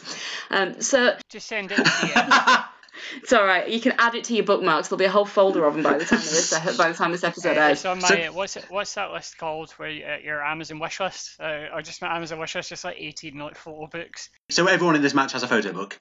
Yeah, yeah. Everybody in this, M- ma- you- absolutely everybody in this match has a photo. Mind you, I'm book. sure I'm sure there's enough Stardom tag matches uh, nowadays where when all of the participants have a photo book. Announce Natsuko Tora photo book, you cowards. This is a photo book derby. it genuinely is. I think it's quite. This is one of those teams where you think, you know, between Kudo and Fukuoka, they're they're from two different promotions, but there is there's a bit more of a senior and a junior partner here, whereas um, Cutie Suzuki and Takako Inoue don't necessarily have that kind of obvious discrepancy. I feel No, like but they're people it- who are who are seen as being kind of equal and opposite. It's it's obvious from the match though, which we'll get to uh, just now, that uh, Kudo versus Suzuki is the main rivalry that they're trying to build through. Oh yeah, the the most obvious way of linking all of these women together when you get them into uh, when you get them into this match is that actually there's a definitive look which I think you can identify them by as being in this kind of the, this loose folder of idol wrestling, which is that basically they've all got the full red lipstick, um, and they've all got similar hair in the sense that it's incredibly sleek, incredibly shiny, and it's always bone straight. I had real trouble telling uh, Fukuoka and Inoue apart because their hairstyles were very similar. In, Even uh, this- hasn't Inoue got the um, the, the lighter streak down the front there. She has, yeah, but like it was. Uh, I, I don't think it was quite enough for me to go on in terms of. So I was, I basically kept kept writing someone's name and then think, oh no, fuck, they're tagging with the other person. It's like when they do the Usos and they're like, oh well, Jay's this one, he's got this, and you're like, I, I'm not. Yeah, yeah, it's very that. hard Like, to tell, like, when they're moving around and doing flips and stuff, it's very hard to tell which of the Usos has this kind of tattoo and which of them, yeah. Yeah, but I mean, you. So obviously they've got this. They, they've got this look in terms of hair and makeup and all of that. You've also got loads of glitter, lots of feathers, lots of frills. Su- um, Suzuki wearing an exceptional gold coat in the pre-match interview. Yeah, Just yeah, wanted to draw and- attention to that for a Her, minute. her and Inoue have come as the tickets from the Crystal Dome. Because like Inoue's got a, a silver one that uh, that she's wearing. There's lots of bubbles as well for some reason. Like with the Well, the two of both them the entrances from- have bubbles. Lots of West Ham fans in the in the in the house clearly. Well, you talk about bubbles. Um, Suzuki and Inoue basically emerge from giant eggs on the screen, like they're sort of bubbles. They're up on the stage, and these the, these eggs sort of burst, and then they just emerge from within them. So, and, And then Akebono came out of another egg next to them. God's sake. But yeah, so they come out to um, Inoue's music, which is how I first came across the joys of It's a Knockout, of She's a Knockout. Not It's, It's- a Knockout. no, let's let's let's the the the cancelled. It's a knockout. it's a knockout regional finals is what's happening in the Tokyo Dome the day after this. So they emerge from they emerge from these eggs on the stage. Um, she's a knockout is playing. They come out. They are obviously having the time of their lives. Oh They- my God, they're this loving is the stage that Takako Inoue has been waiting for. You just see the way that she emerges from that egg, and she's like, she's she's blossoming. She's basically like She's forty thousand day. people are about to see me look fucking awesome. the I, I the the Fukuoka and Kudo. I mean, Kudo's got this. Kudo was wearing pink in this match, but like um like the shade of pink her entrance robe was was like you've turned up the brightness on your telly a few settings. Like it was also like the porno sax for like this entrance. It's like when you play the sax and you're like you're proper doing the fucking vibrato on every single note. Like my god, it was honking. It's absolutely great. I think everybody in this match has come in with, I would say, maybe Fukuoka is not quite at that stage in her career. She's probably not as well known as the other as the other three. I think she's getting there, and I think that's probably why she's in this match. Um, but all four of them have come out and been like, right, this is my stage. I was born for this. They're all they're really playing up to it, and I I love it. So um, Kudo goes pretty much goes straight in before the bell. It's quite obvious that it's the like you mentioned, it's the Yeah. Kudo versus Suzuki is the match that they're all really Immediate aggro. That's what we. Uh, D- David, I know you're a big fan of. Um, what we, we we talked about it with regards to uh, Shinobu Kandori and Toshiyo Yamada in the earlier episode. Just a bit of. Not afters because it's not after anything befores if you like, but like it's Yeah. just. I mean, A bit of Archie Barchie. I'm I'm going to go out on a limb and say that you probably really liked this match. Yeah, I mean, I, I, will, I will be honest. I, I- did I, I did enjoy what I seen of it. I, I, I was I literally watched just about twenty about twenty minutes before we started watching. But I did I did enjoy this match. Yeah, you you could always win my heart with a bit of a bit of um, scrapping before and after. It's all it's always a, it's always a good start to a match. I hope you'll appreciate the one, the, the little touch that I really popped for at the time, which is that um, Kudo starts attacking straight, like long before the bell. Her poor partner, not only has she not noticed this happening at the side of her, she's actually still shaking her opponent's hand. So there's two, so there's two of them having a scrap, whilst the other two are still like earnestly shaking hands. It's brilliant. It reminds me of um, Lex Luger and Sting. yes. 1990 in 1996 when Lex uh, it was 95 96 and Lex Luger was a heel to everyone but Sting. So what would happen is he would be coming down the, the ramp and they'd be doing the old politicians, hey, wave to the crowds and all that, and then like Sting would go in front of him, and then Lex Luger would just turn around to a child and go, and start trying to fight him, and then when Sting turned around, he'd be like, hey, he'd pat his head and all that, and then walk off, and it's just, it's just uh, wonderful, just two people not on the same page. I pop I pop for that so hard. I the, the the the there's a move very early on in this match which I think sums it up, which is a handspring arse attack in the corner by um by Fukuoka, and it's very much like yes, there is going to be like you know hot women and their asses, but at the same time there is going to be work rate.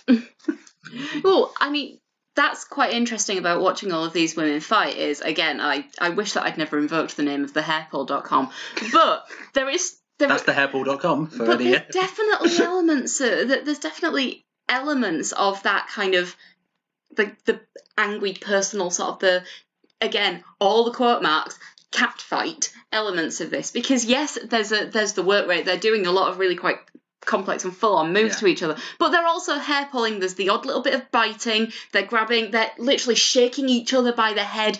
All sorts. I feel like they're they probably lean a little bit more into.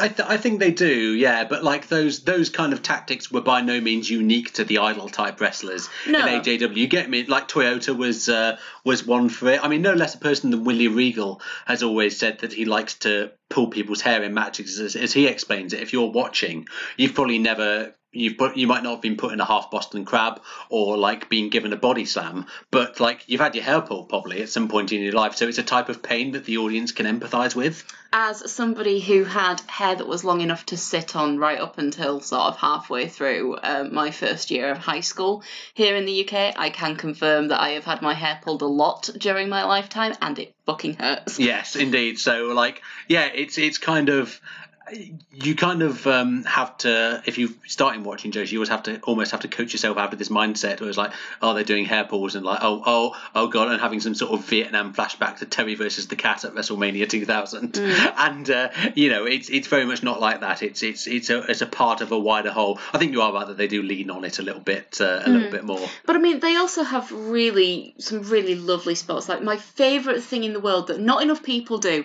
is a Takako Inoue spot where she gets Fukuoka, uh, she gets her up in a pile driver, keeps her in that position, and then just does a few keepy uppies to knee, Yes. like, knees her in the head repeatedly before she plants her for It's the very, pile driver. very It's unveiling the new signing at half time, and then they do a few basic ball juggling skills in the centre. It's great. It's like the, the kneeing her in the head using the position that she's in. It's a it's in the same ballpark for me as um so the famous Sasha versus Bayley match from NXT Takeover Brooklyn in 2015 or whenever, um, where they've got this um, that wonderful spot where Bayley's got her injured hand and she's reaching out for the ropes. Sasha's got her in the bank statement and she's just reaching out and kicking the hand repeatedly and stomping on it to keep it to damage it and keep it away from the ropes. It's it's that caliber of move for me, which I will always, I will always lose it for. I love the You've second- got them there so close to your knees. Why wouldn't you knee them in the head? Yeah. I've never seen it before. Yeah, I, I also love the second one uh, that she does, where she walks uh, she walks Kudo up the ramp to do another, she kind of just carries her halfway down the ramp and then does another tombstone. There's uh, also I also I love I love after that um uh, uh Suzuki just does a double stomp. Just just to add insult to injury. Yeah, just because she can. that that's also another sort of Mizuki Riho thing isn't it? They just love just putting double stomps as a sort of little exclamation point. Good point, actually. Yeah, Re- yeah. Mizuki's quite a quite quite a one for the double stomp. Mizuki even does Miz, you know what Mizuki's finisher is uh, is it the cutie It is special? a cutie special, yeah. Oh, I'm sure there's a yeah. deliberate patterning um, of her style after Cutie Suzuki uh, by, by her. Yeah. Except I think- Mizuki's even smaller and, and skinnier. The thing is, this so this match it lacks a bit of polish.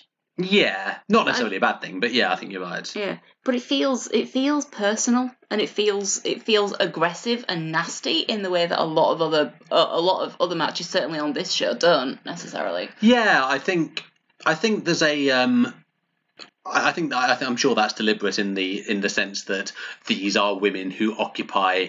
I mean, I guess Fukuoka is the sort of relative rookie amongst them, but these are women that occupy a relatively similar spot in each of their respective companies. Uh, so I guess there's a feeling of them wanting to prove themselves as the top dog Yeah. um, amongst that particular uh, particular echelon of, of wrestling. So yeah, I, I- I think you are right on that score. Yeah, Yeah. There's some great there's some great sh- there's some great shit in this. Like um, Fukuoka, I think she seems to feel like she has a little bit of a point to prove. So she's Yeah. going especially hard with her stuff. Like there's this missile drop kick that gets in a way right in the face, like just both boots, one on each cheek. It's quite satisfying really. It's quite rough. There's one um, as well where it's a double team and like two of them are, are holding, or like one of um, she's holding two of them and then they move out of the way and she just gets absolutely wiped out by a missile drop kick. yeah, yeah, I I absolutely love that. I'd love to like I'd love to just watch like a few AJW shows and the see the proportion of missile drop kicks that people end up hitting their own partners with because I'm getting at least a fifth of them. It's disproportionate, I would say. it really it really is like um um S- S- again Suzuki is someone like she's very small but she hits hard there's one kick to the back of Fukuoka that she does, which is just fucking. I'll tell you what, as well, Cutie Suzuki does a lovely dragon suplex. she does actually. The other thing was like she did the was which I um enjoyed was the um. Well, I mean, first, firstly, there's, there's a bit of a Fukuoka's just backflipping like an absolute crazy person. Like she does the Daniel Bryan backflip out of the corner and a moonsault, which was like, okay, I'm good at backflips, so I'm going to do as much of those as I possibly can. And Suzuki does a double foot stomp, but you know how like Aleister Black does it, or used to do it, but then they decided that's Finn Balor's move and you can't do it anymore. Um, but he'd like pretty much place them in the center of the ring and then just like do a big fucking leap. Suzuki does not do that. She places them very, very close to the corner and then just drops like a stone. It's it's satisfying. There is no like distance. It is just drop. It's really good. It's yeah, it's um, it is quite it's quite the specimen of a drop kick, definitely. I mean, I, I can't I can't remember any of my like physics from school, but like. W- would it be more forceful if you like literally just fucking dropped down rather than like jumping across someone? Like, basically, someone um, don't actually know. DM the podcast and uh, tell us how gravity works because I think all of us have forgotten and we could do with a refresher. So um, if you're a science person, then uh, do do let us know. Megumi Kudo also doing a great fisherman suplex. I'm not just here to like draw attention to suplexes, but there's a couple, but there were a couple that I really wanted to mention, and there actually isn't a Kudome Valentine in this match. No, there isn't. Which is a shame because it's the coolest thing. Does not mean that peop Kudo isn't dropping people on their head, which we'll Oh, no. discuss when we get to the finish. But uh, before that, David, what would you call it? Doomsday choke slam? Is that what you would call it?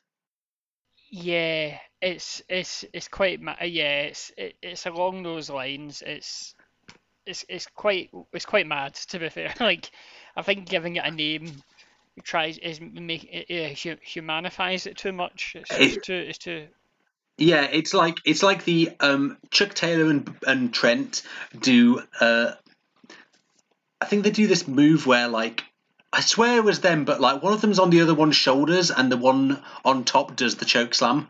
Like it's something really fucking stupid like that. This was kind of like the opposite of that. Like you're choke slamming someone off someone's shoulders. Um, yeah, Kudo nearly fucking died um, taking that move. She did. Yeah, it was. Um, speaking of, Do you think it was part of your contract for Big Egg is that you have to take at least one near death bump? yeah, I mean Suzuki got hers in when she um, does this dive to the outside. I, again, great camera work on this show. She just dropped out of sight with no idea if she landed it or just went splat on the floor. Her No her opponent she was in before she was, so I assume she just fucking died. it's oh god, this match is. It's very hard to. I know we're sort of going around the moves kind of piecemeal, but it's. I'm not saying there wasn't a flow to this match because there was, but like it was. It was a bit of a spot fest. Not that that's a bad thing, but There's like no obvious face in peril. I think. no, for all we've put over Suzuki as being good at that. Yeah, and if anything, um, Takako Inoue probably takes more punishment than than anybody else. But yeah, which you wouldn't really assume because she's one of the bigger women in this match, and it's hers is the home promotion. Yeah.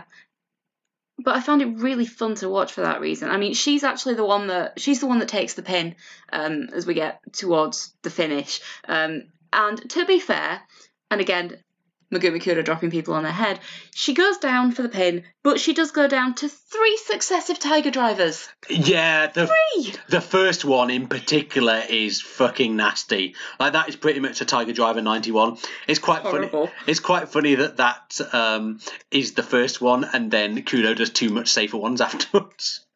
So I don't know if it was an intentional head drop uh, or uh, anything. Uh, this is after, by the way, a um, rather wonderful sequence of I love unnecessary pin breaks. That's one of my thing, and just breaking up pins and submissions with double foot stomps is, I think, the only acceptable use of them. Yeah, I, I, do love the sort of killing a fly of an atomic bomb levels of like breaking up two counts with a, a, a foot stomp. Like, um, I, I, I, I would like quite like to see, and there probably will be a match of this on this on this show. To be honest, if there is ever going to be a place where this where people are like doing O'Connor rolls and schoolboys, and people are just breaking up with like hideous knee drops and stuff like that, and is that's just the whole match. I, that's that's one for the, the the Joshi promotions out there. Can you please make me a match where every pin attempt is a roll up and every every kick out is someone stopping it with a really hideous move. I'm- I think that would be. Those matches Match of the year. definitely exist and they're definitely in I, I mean, we watched um, in the uh, in the in the stream last night. We watched um, AJ Styles versus uh, Daniels versus Joe um, from Unbreakable 2005, and there's like AJ Styles breaking up the Coquina clutch with a fucking spiral tap. so it's kind of along those lines. I was a little about the finish that like uh, Inoue tried to escape the third Tiger Driver but got pinned anyway, and then gets up pretty quick to complain to the ref. So I don't know if this is like fuck it, this is my promotion. I'm getting my heat back, brother. um, but that was yeah. She gets up. I'm not saying that she went into business for herself because I'm sure she's very professional. But all I'm saying is she gets up pretty quick. Considering a she's taken- yeah, she's taken uh, she's taken three Tiger Drivers and she's up pretty quick. Um, I really like this match. Um, I thought it was again if you if you if you think like oh like these are women who just got pushed because of their looks. Like, do yourself a favour and actually fucking watch them wrestle because, like, Yeah, it, it, it, it's it's 100%. it, I'm not saying this is it, the best match on the show or even anywhere near even the top five probably, but like that is just because this show is very very big and there's a lot of very very good wrestlers on it, and uh, you know just because like Cutie Suzuki et al are not the tip top workers of their respective promotions does not mean they're uh, they're not very very skilled because they uh, they absolutely are. I also want to talk about the presentation a little bit. Like I don't know if you Are you talking about the fact that the prizes for the winners include framed pictures of themselves? yeah what the fuck is with that? I love it. I, I feel like that in a lot of ways that that reflects people's expectations of them as idols. Yeah, I would I would say so. It's like yeah, you like looking at yourself. Um, like also like the now mostly we've not been aware of because I, I know we've said that every match had a sponsor. Now we've not really been aware of what sponsors are, not being uh, uh, forgive us for not being Zaibatsu experts of like '90s Japan, but um, I or any Japan. yeah I yeah I was going to ask you David because I swear the ring announcer says Sony PlayStation during the presentation. That would line up because it's 1995. I thought this was uh, sponsored by Betfair.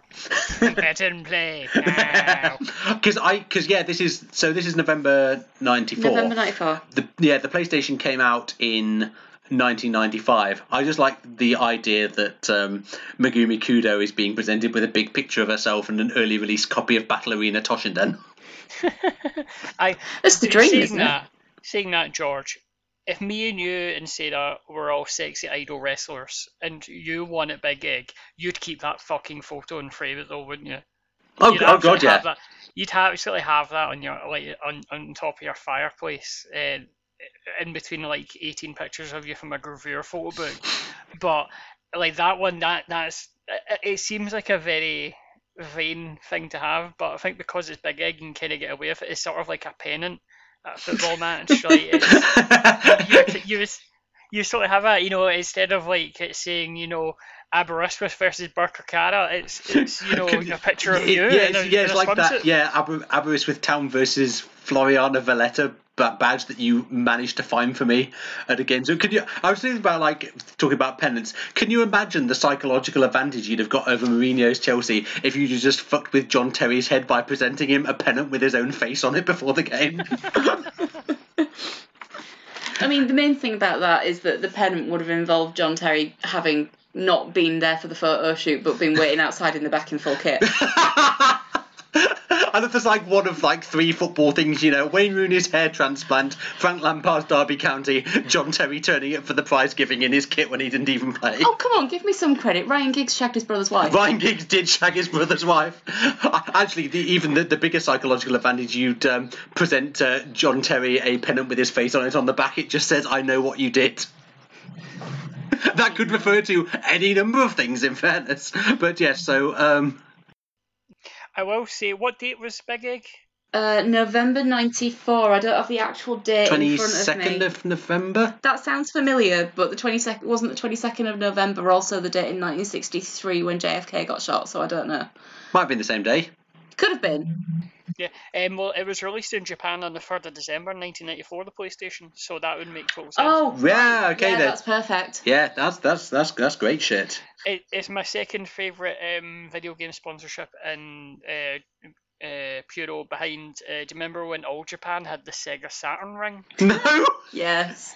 I'm yeah, aware they of had this. a ring where it was advertised with Sega Saturn, and it's just the best. It's That's just so, so good. that's so symbolic.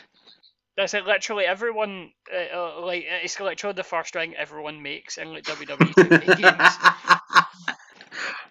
Oh, do, you- do you remember when Okada came out with the Buster Sword from Final Fantasy VII and a fucking Velociraptor? Yeah, halcyon days. Yeah, in it. So um, yeah, uh, so that was the uh, that was the idol match. Um, certainly weren't idle in terms of work rates. Eh? Yeah. Get out. Hey, hey. I mean, I, I, I mean, I can't get out. We're in fucking lockdown. Good point. um, so yeah, I, I, I- I hope that uh, you've enjoyed our look at uh, the the various ways in which um, wrestlers on this show were presented in ways to appeal to a, a certain market. Um, I mean, the next one that we were going to do, episode seven, is. I think I haven't quite decided how many episodes we're going to do on this particular, should we say, stretch of the show. Are you talking about the shoot sport? I am talking about the shoot sport, Sarah. Mammy, daddy, my time has come. yeah, we are talking fucking like amateur wrestling, kickboxing exhibitions, this weird work shoot with Kaorito that goes 15 minutes for some ungodly reason, like all that shit. We're going to be bringing it to you. So I'm very sorry if you feel there has been an overabundance of wrestling on these uh, first six episodes, but we are working to rectify that situation as quickly as possible. Doris Blind is coming. We are just going to have to lament. Um, if you like horse shit, then my word, do we have a lot of horse for you next episode. Um, uh, this is I, I, I, I don't joke when I say this, right? I I specifically suggested we do a big egg because I wanted to watch these matches. I don't care about VTOP. Top. Couldn't give a shit. This this is the stuff that I really really wanted to watch. I am so excited. This is my Woodstock. It's, I was literally about to say, David, is this your Woodstock? Uh, It's oh, I've I've waited I, and agonised twenty years of her, George. Wo- Wood- Woodstock 2020, Jimi Hendrix has got his guitar out. He's playing a crazy distorted version of She's a Knockout. it's just it's a really it's a really broad summation of everything that sort of the idea of fighting women is as well because actually and going back to what what this episode was about in practice actually a lot of the people who were applying to AJW through all of that churn of the, the 1980s of the 500 people per tryout, a lot of them they they kind of had in their minds that they were going to be that they were going to be wrestlers like like the ones that we've spoken about. Like they are everybody came up in their mind with, you know, it was people like Chigusa Nagayo who had encouraged these women in particular to get into wrestling. Cutie Suzuki actually debuted in 1986. So you're talking about people who were inspired by this exact group of people. Um, but there's always been this kind of overlap, and a good number of those people applied hoping that they were going to become people a bit more like the Cutie Suzuki school of thought as well. And sometimes it didn't always work for them. Yeah, we'll you talk- find that people like Megumi Kudo, who finds another way in, uh, the AJW system doesn't appeal to her. I mean, Cutie Suzuki went straight into JWP. There's lots of different ways that people climb the mountain, and there's lots of different ways in which people find themselves in, in the wrestling industry. It's just so interesting that for a lot of people, this would have been what they were aspiring to, especially this kind of this kind of match. And that kind of crossover appeal is something that you see people like, what's so different here to the Bellas and their endless reality shows and things like that, and that interest in them as people and the overlap there with them as influencers, and then you uh, and that having become part of what they do in the ring and, and things like that as well. I think it's a it's quite universal, really. Yeah, I think all those people who get into Japanese wrestling think, oh, it's nothing like American wrestling. You actually find out actually it's more it's more like it than you may think. I think you find that kind of anywhere that anywhere that involves an element of fan participation. Mm. You, the the way that kind of the idol system uh, uh, and the kind of that that those set of expectations operates is just one it's one strand of this it, really quite universal theme of how people develop relationships with their fans and with their audiences.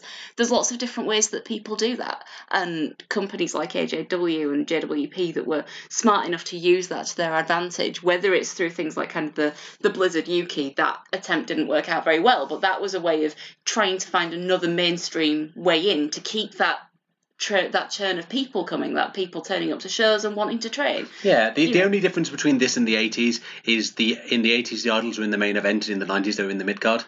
Yeah, true. They were secondary titles and they were tag champions. You didn't really have the, with the exception of Megumi Kudo, who Well, was you- your, who, who was there Yeah. was only one women's belt in Yeah. FMW. Well, you, you look at uh, Stardom was originally set up to um, basically as a vehicle for a quite famous bikini model called I know shocker called uh, Yuzuki Aikawa, who was like the face of the company.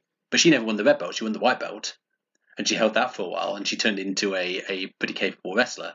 But they never put her on top because they felt the need to have like a sort of more credible wrestler yeah, on top. So it's the same kind of mentality. But yeah, this has always been idol culture has always been a part of uh, women's professional wrestling in Japan, and and also in uh, another respect to like uh, men's wrestling as well. yeah, So it's it's not something it's not something whatever you think of it, it's not something that's going away anytime soon. no. But then, and and hopefully this is something that the next episode will will help sort of highlight as well. Is that actually these these women belong on the same card as the serious wrestlers of people, you know, like the Akira Hokutos and the Aja Kongs, but also the kickboxers and the shootboxers. And ultimately, they're all they're all different ideas of when they're being presented for this audience. I think that they're it, it demonstrates that there's actually more similarities between what's what people want to see in terms of who they want to support and what they want to support. There's actually more more similarities between all these different ways that women fight Yeah. than I think we give people credit for. Absolutely, and I think that's a, a takeaway from this uh, from this show in general. So, with that in mind, that was episode six. Thank you very, very, very much for listening. Before we go, we have got shit to plug. So, uh, David, you want to uh, do you want to kick us off? Yeah, absolutely. Um, I, uh, uh, in addition to this, I run a podcast about Partick Thistle. It's called Drawlers or Draw. Um, yeah, so listen to that. Um, it's at Drawlers or Draw on Twitter. It's on SoundCloud, iTunes, and yeah, it's, it's good fun. Um, but yeah, Drawlers or Draw, um, Partick Thistle podcast, as well as at fastbuck.bandcamp.com. Um, my project is Abdullah Kobayashi. Uh, put some money there. Um, as well as at Daniel, our cohort, who um, on the Power of Re podcast, he does handlumlament.bandcamp.com. Uh, he's lots of weird music as well. Yeah, and uh, Sarah, what about yourself? Um, so a couple of things. So number one, I recently uh, contributed an essay to a book called Women Love Wrestling, which is um, I have plugged this on every episode so far. So stop me if you've heard this one before. I will keep saying this until you buy it. Um, basically, it's women writing about wrestling and writing about women's wrestling, um, both of those things. Um, Mine is quite short and near the beginning, um, but there's some fascinating stuff in there from people from all different walks of life. Um, really interesting insight into um, fandom, I suppose, really, but also into sort of life inside the women's wrestling industry um, and being women within the broader the, the broader sort of sector. Um, it's really good, guys, and I'm not just saying that because I'm in it. In fact, if anything, it's more it's good despite me being in it. Um, and most importantly, um, the royalty checks have finally started coming through, and I am absolutely thrilled to say money is finally getting towards the, the people that it's intended for. All the proceeds from these book sales will go to RAINN in the US and Women's Aid in the UK. Um, so the money is finally starting to go through to them, and I'm really proud of that. And to be honest, buy the book. The links are on Amazon. We'll be putting them out there on on, on social when these uh, when these episodes go out. Um, and if you even if you don't want the book, just give Women's Aid some money for God's sake. Now more than ever, they are really coming under pressure. Uh, you know, chuck some money their way. So um, we have uh, we have all got a website that you can uh, visit, which is called I maintain the double foot stomp is silly.com. That's I maintain the double foot stomp is silly.com. Um, you can read all sorts of wrestling articles that we have written on various subjects. There's stuff on Japanese wrestling, American wrestling, why Bull Nakano should be in the Hall of Fame, which is a um, very strongly held view of uh, of Sarah's. Um, I wrote It's not a view; it's fact. I, I wrote I wrote an article about why Vader should be in the Hall of Fame, and then he did get in the Hall of Fame, and I like to think that uh, I like to think that I in some way have. Uh, have uh, contributed towards that, RIP Big Man. And uh, so we've got all sorts of um, stuff on there, like real wacky shit. An article I wrote called Is Antonio Inoki a Remoaner, which was one of the, dispiritingly, one of the more balanced uh, pieces that got written on Brexit in uh, in 2019. Um, gave everyone both, both bowels. It felt incredibly cathartic. And uh, I hope it will, um, although, like, Yeah, yeah. It turns out all those uh, VL cunts in Jeremy Corbyn's mentions banging on about Brexit. It's like, oh, it turns out it wasn't the most important thing in the fucking world. As we all sit here like, like desperately trying to podcast our worries away. Um, but uh, yeah, so we've got got that going. Uh, please enjoy that. Oh, sorry. As well as that, I just wanted to mention um, I had another plug actually, if I can stick it in. You Go can. for it. Uh, yeah, it's fine. I just wanted to mention um, if you use the code PurePre Big Egg 2020 um, on Patreon, you can get um, 20% off of the hairpill.com's Patreon. site. For fuck's sake. Fuck off, and when you get there, fuck off further. F- fuck off the maximum amount, amount you're allowed to fuck off while respecting social distancing. Sorry, I, I couldn't help it. Oh my god. Um, I've got a novel which you can buy on uh, Amazon uh, in uh, most most of the big countries. Um, so, like, see if your country is uh, is uh, is listed because you can get it on your Kindle uh, for two pounds forty nine, and you can get a paper copy of it for fourteen pounds ninety nine. I should probably tell you what the book is called, and it is called The Rise and Fall of Rikidozan. That is R I K I D O Z A N. Rikidozan was the father of Japanese professional wrestling. He created a company called Japanese Wrestling Association in 1954, and for the next decade until his untimely death in uh, nefarious circumstances that you will read about when you uh, when you experience the uh, the joys that my book has to offer, was really the preeminent figure, uh, not just in uh, Japanese wrestling but also in sports and in Japanese TV as well. And it's all about my protagonists being drawn into the murky world of uh, professional wrestling and. Um, various uh, I guess reflections on the theme of never meet your heroes and all stuff to do with wrestling's position in Japanese society after the trauma of defeat to the allied forces in the Second World War and how the idea of Japan versus America really helped the country uh, get over that and uh, so on and so forth. So there's, there's a lot of like different themes. Um, if you are for um, whatever reason unable to leave the house at the moment it, it is quite the hefty fucker. So it will provide you quite a lot of uh, reading for your £2.49 people seem to enjoy it. Need to know anything whatsoever about Japanese wrestling or wrestling in general in order to get something out of the book because people I know, even people who aren't related to me, have uh, who know nothing about wrestling, have read the book and really enjoyed it. Um, so um, yeah, if you want to chuck a bit of money in my way, I'm making about five a month off it. So um, that uh, that uh, timeshare in the Cayman Islands is uh, just a mere century away. And uh, that was oh also the Pur Pur podcast. We've mentioned it a couple of times. You can follow myself and David's uh, other podcast project at Puro Podcast on uh, on Twitter, and you can also find the Puro Podcast on SoundCloud and iTunes. Uh, we mostly cover historical wrestling angles, so there's not huge amount that we do that's like before you know 2000 uh, after 2005 uh, should I say. Um, and so we really just deep dived into various wrestling matches. Um, sort of sort of thing that you uh, get here only with much more uh, football chat. Not that we've not tried to uh, get a bit of it in there anyway. Uh, but yeah if, you, if you're in the market for another wrestling podcast then uh, do check that out. We would really really appreciate it. And uh, so is on some episodes as well so not all of them are just tangent filled messes. Um, and uh, with I mean, you say that. I have failed miserably at keeping this podcast from becoming a tangent filled mess, haven't I? but you have tried and that is the uh, the important thing you're Oh yeah, I was gonna say it, uh, compa- compared to like our other podcasts, this is a fucking Newsnight Review. So Only without loads of fash, fash bastards being uh, being invited on. Now there's a recommendation for you, dear listeners. Yeah, ex- yeah, exactly. We won't platform the fashion. If you can't expect that from your wrestling podcast, then what can you expect? So, uh, thank you very much. This has been episode six of Big Egg Podcasting Universe, and we'll see you next time for episode seven. Good night and good luck.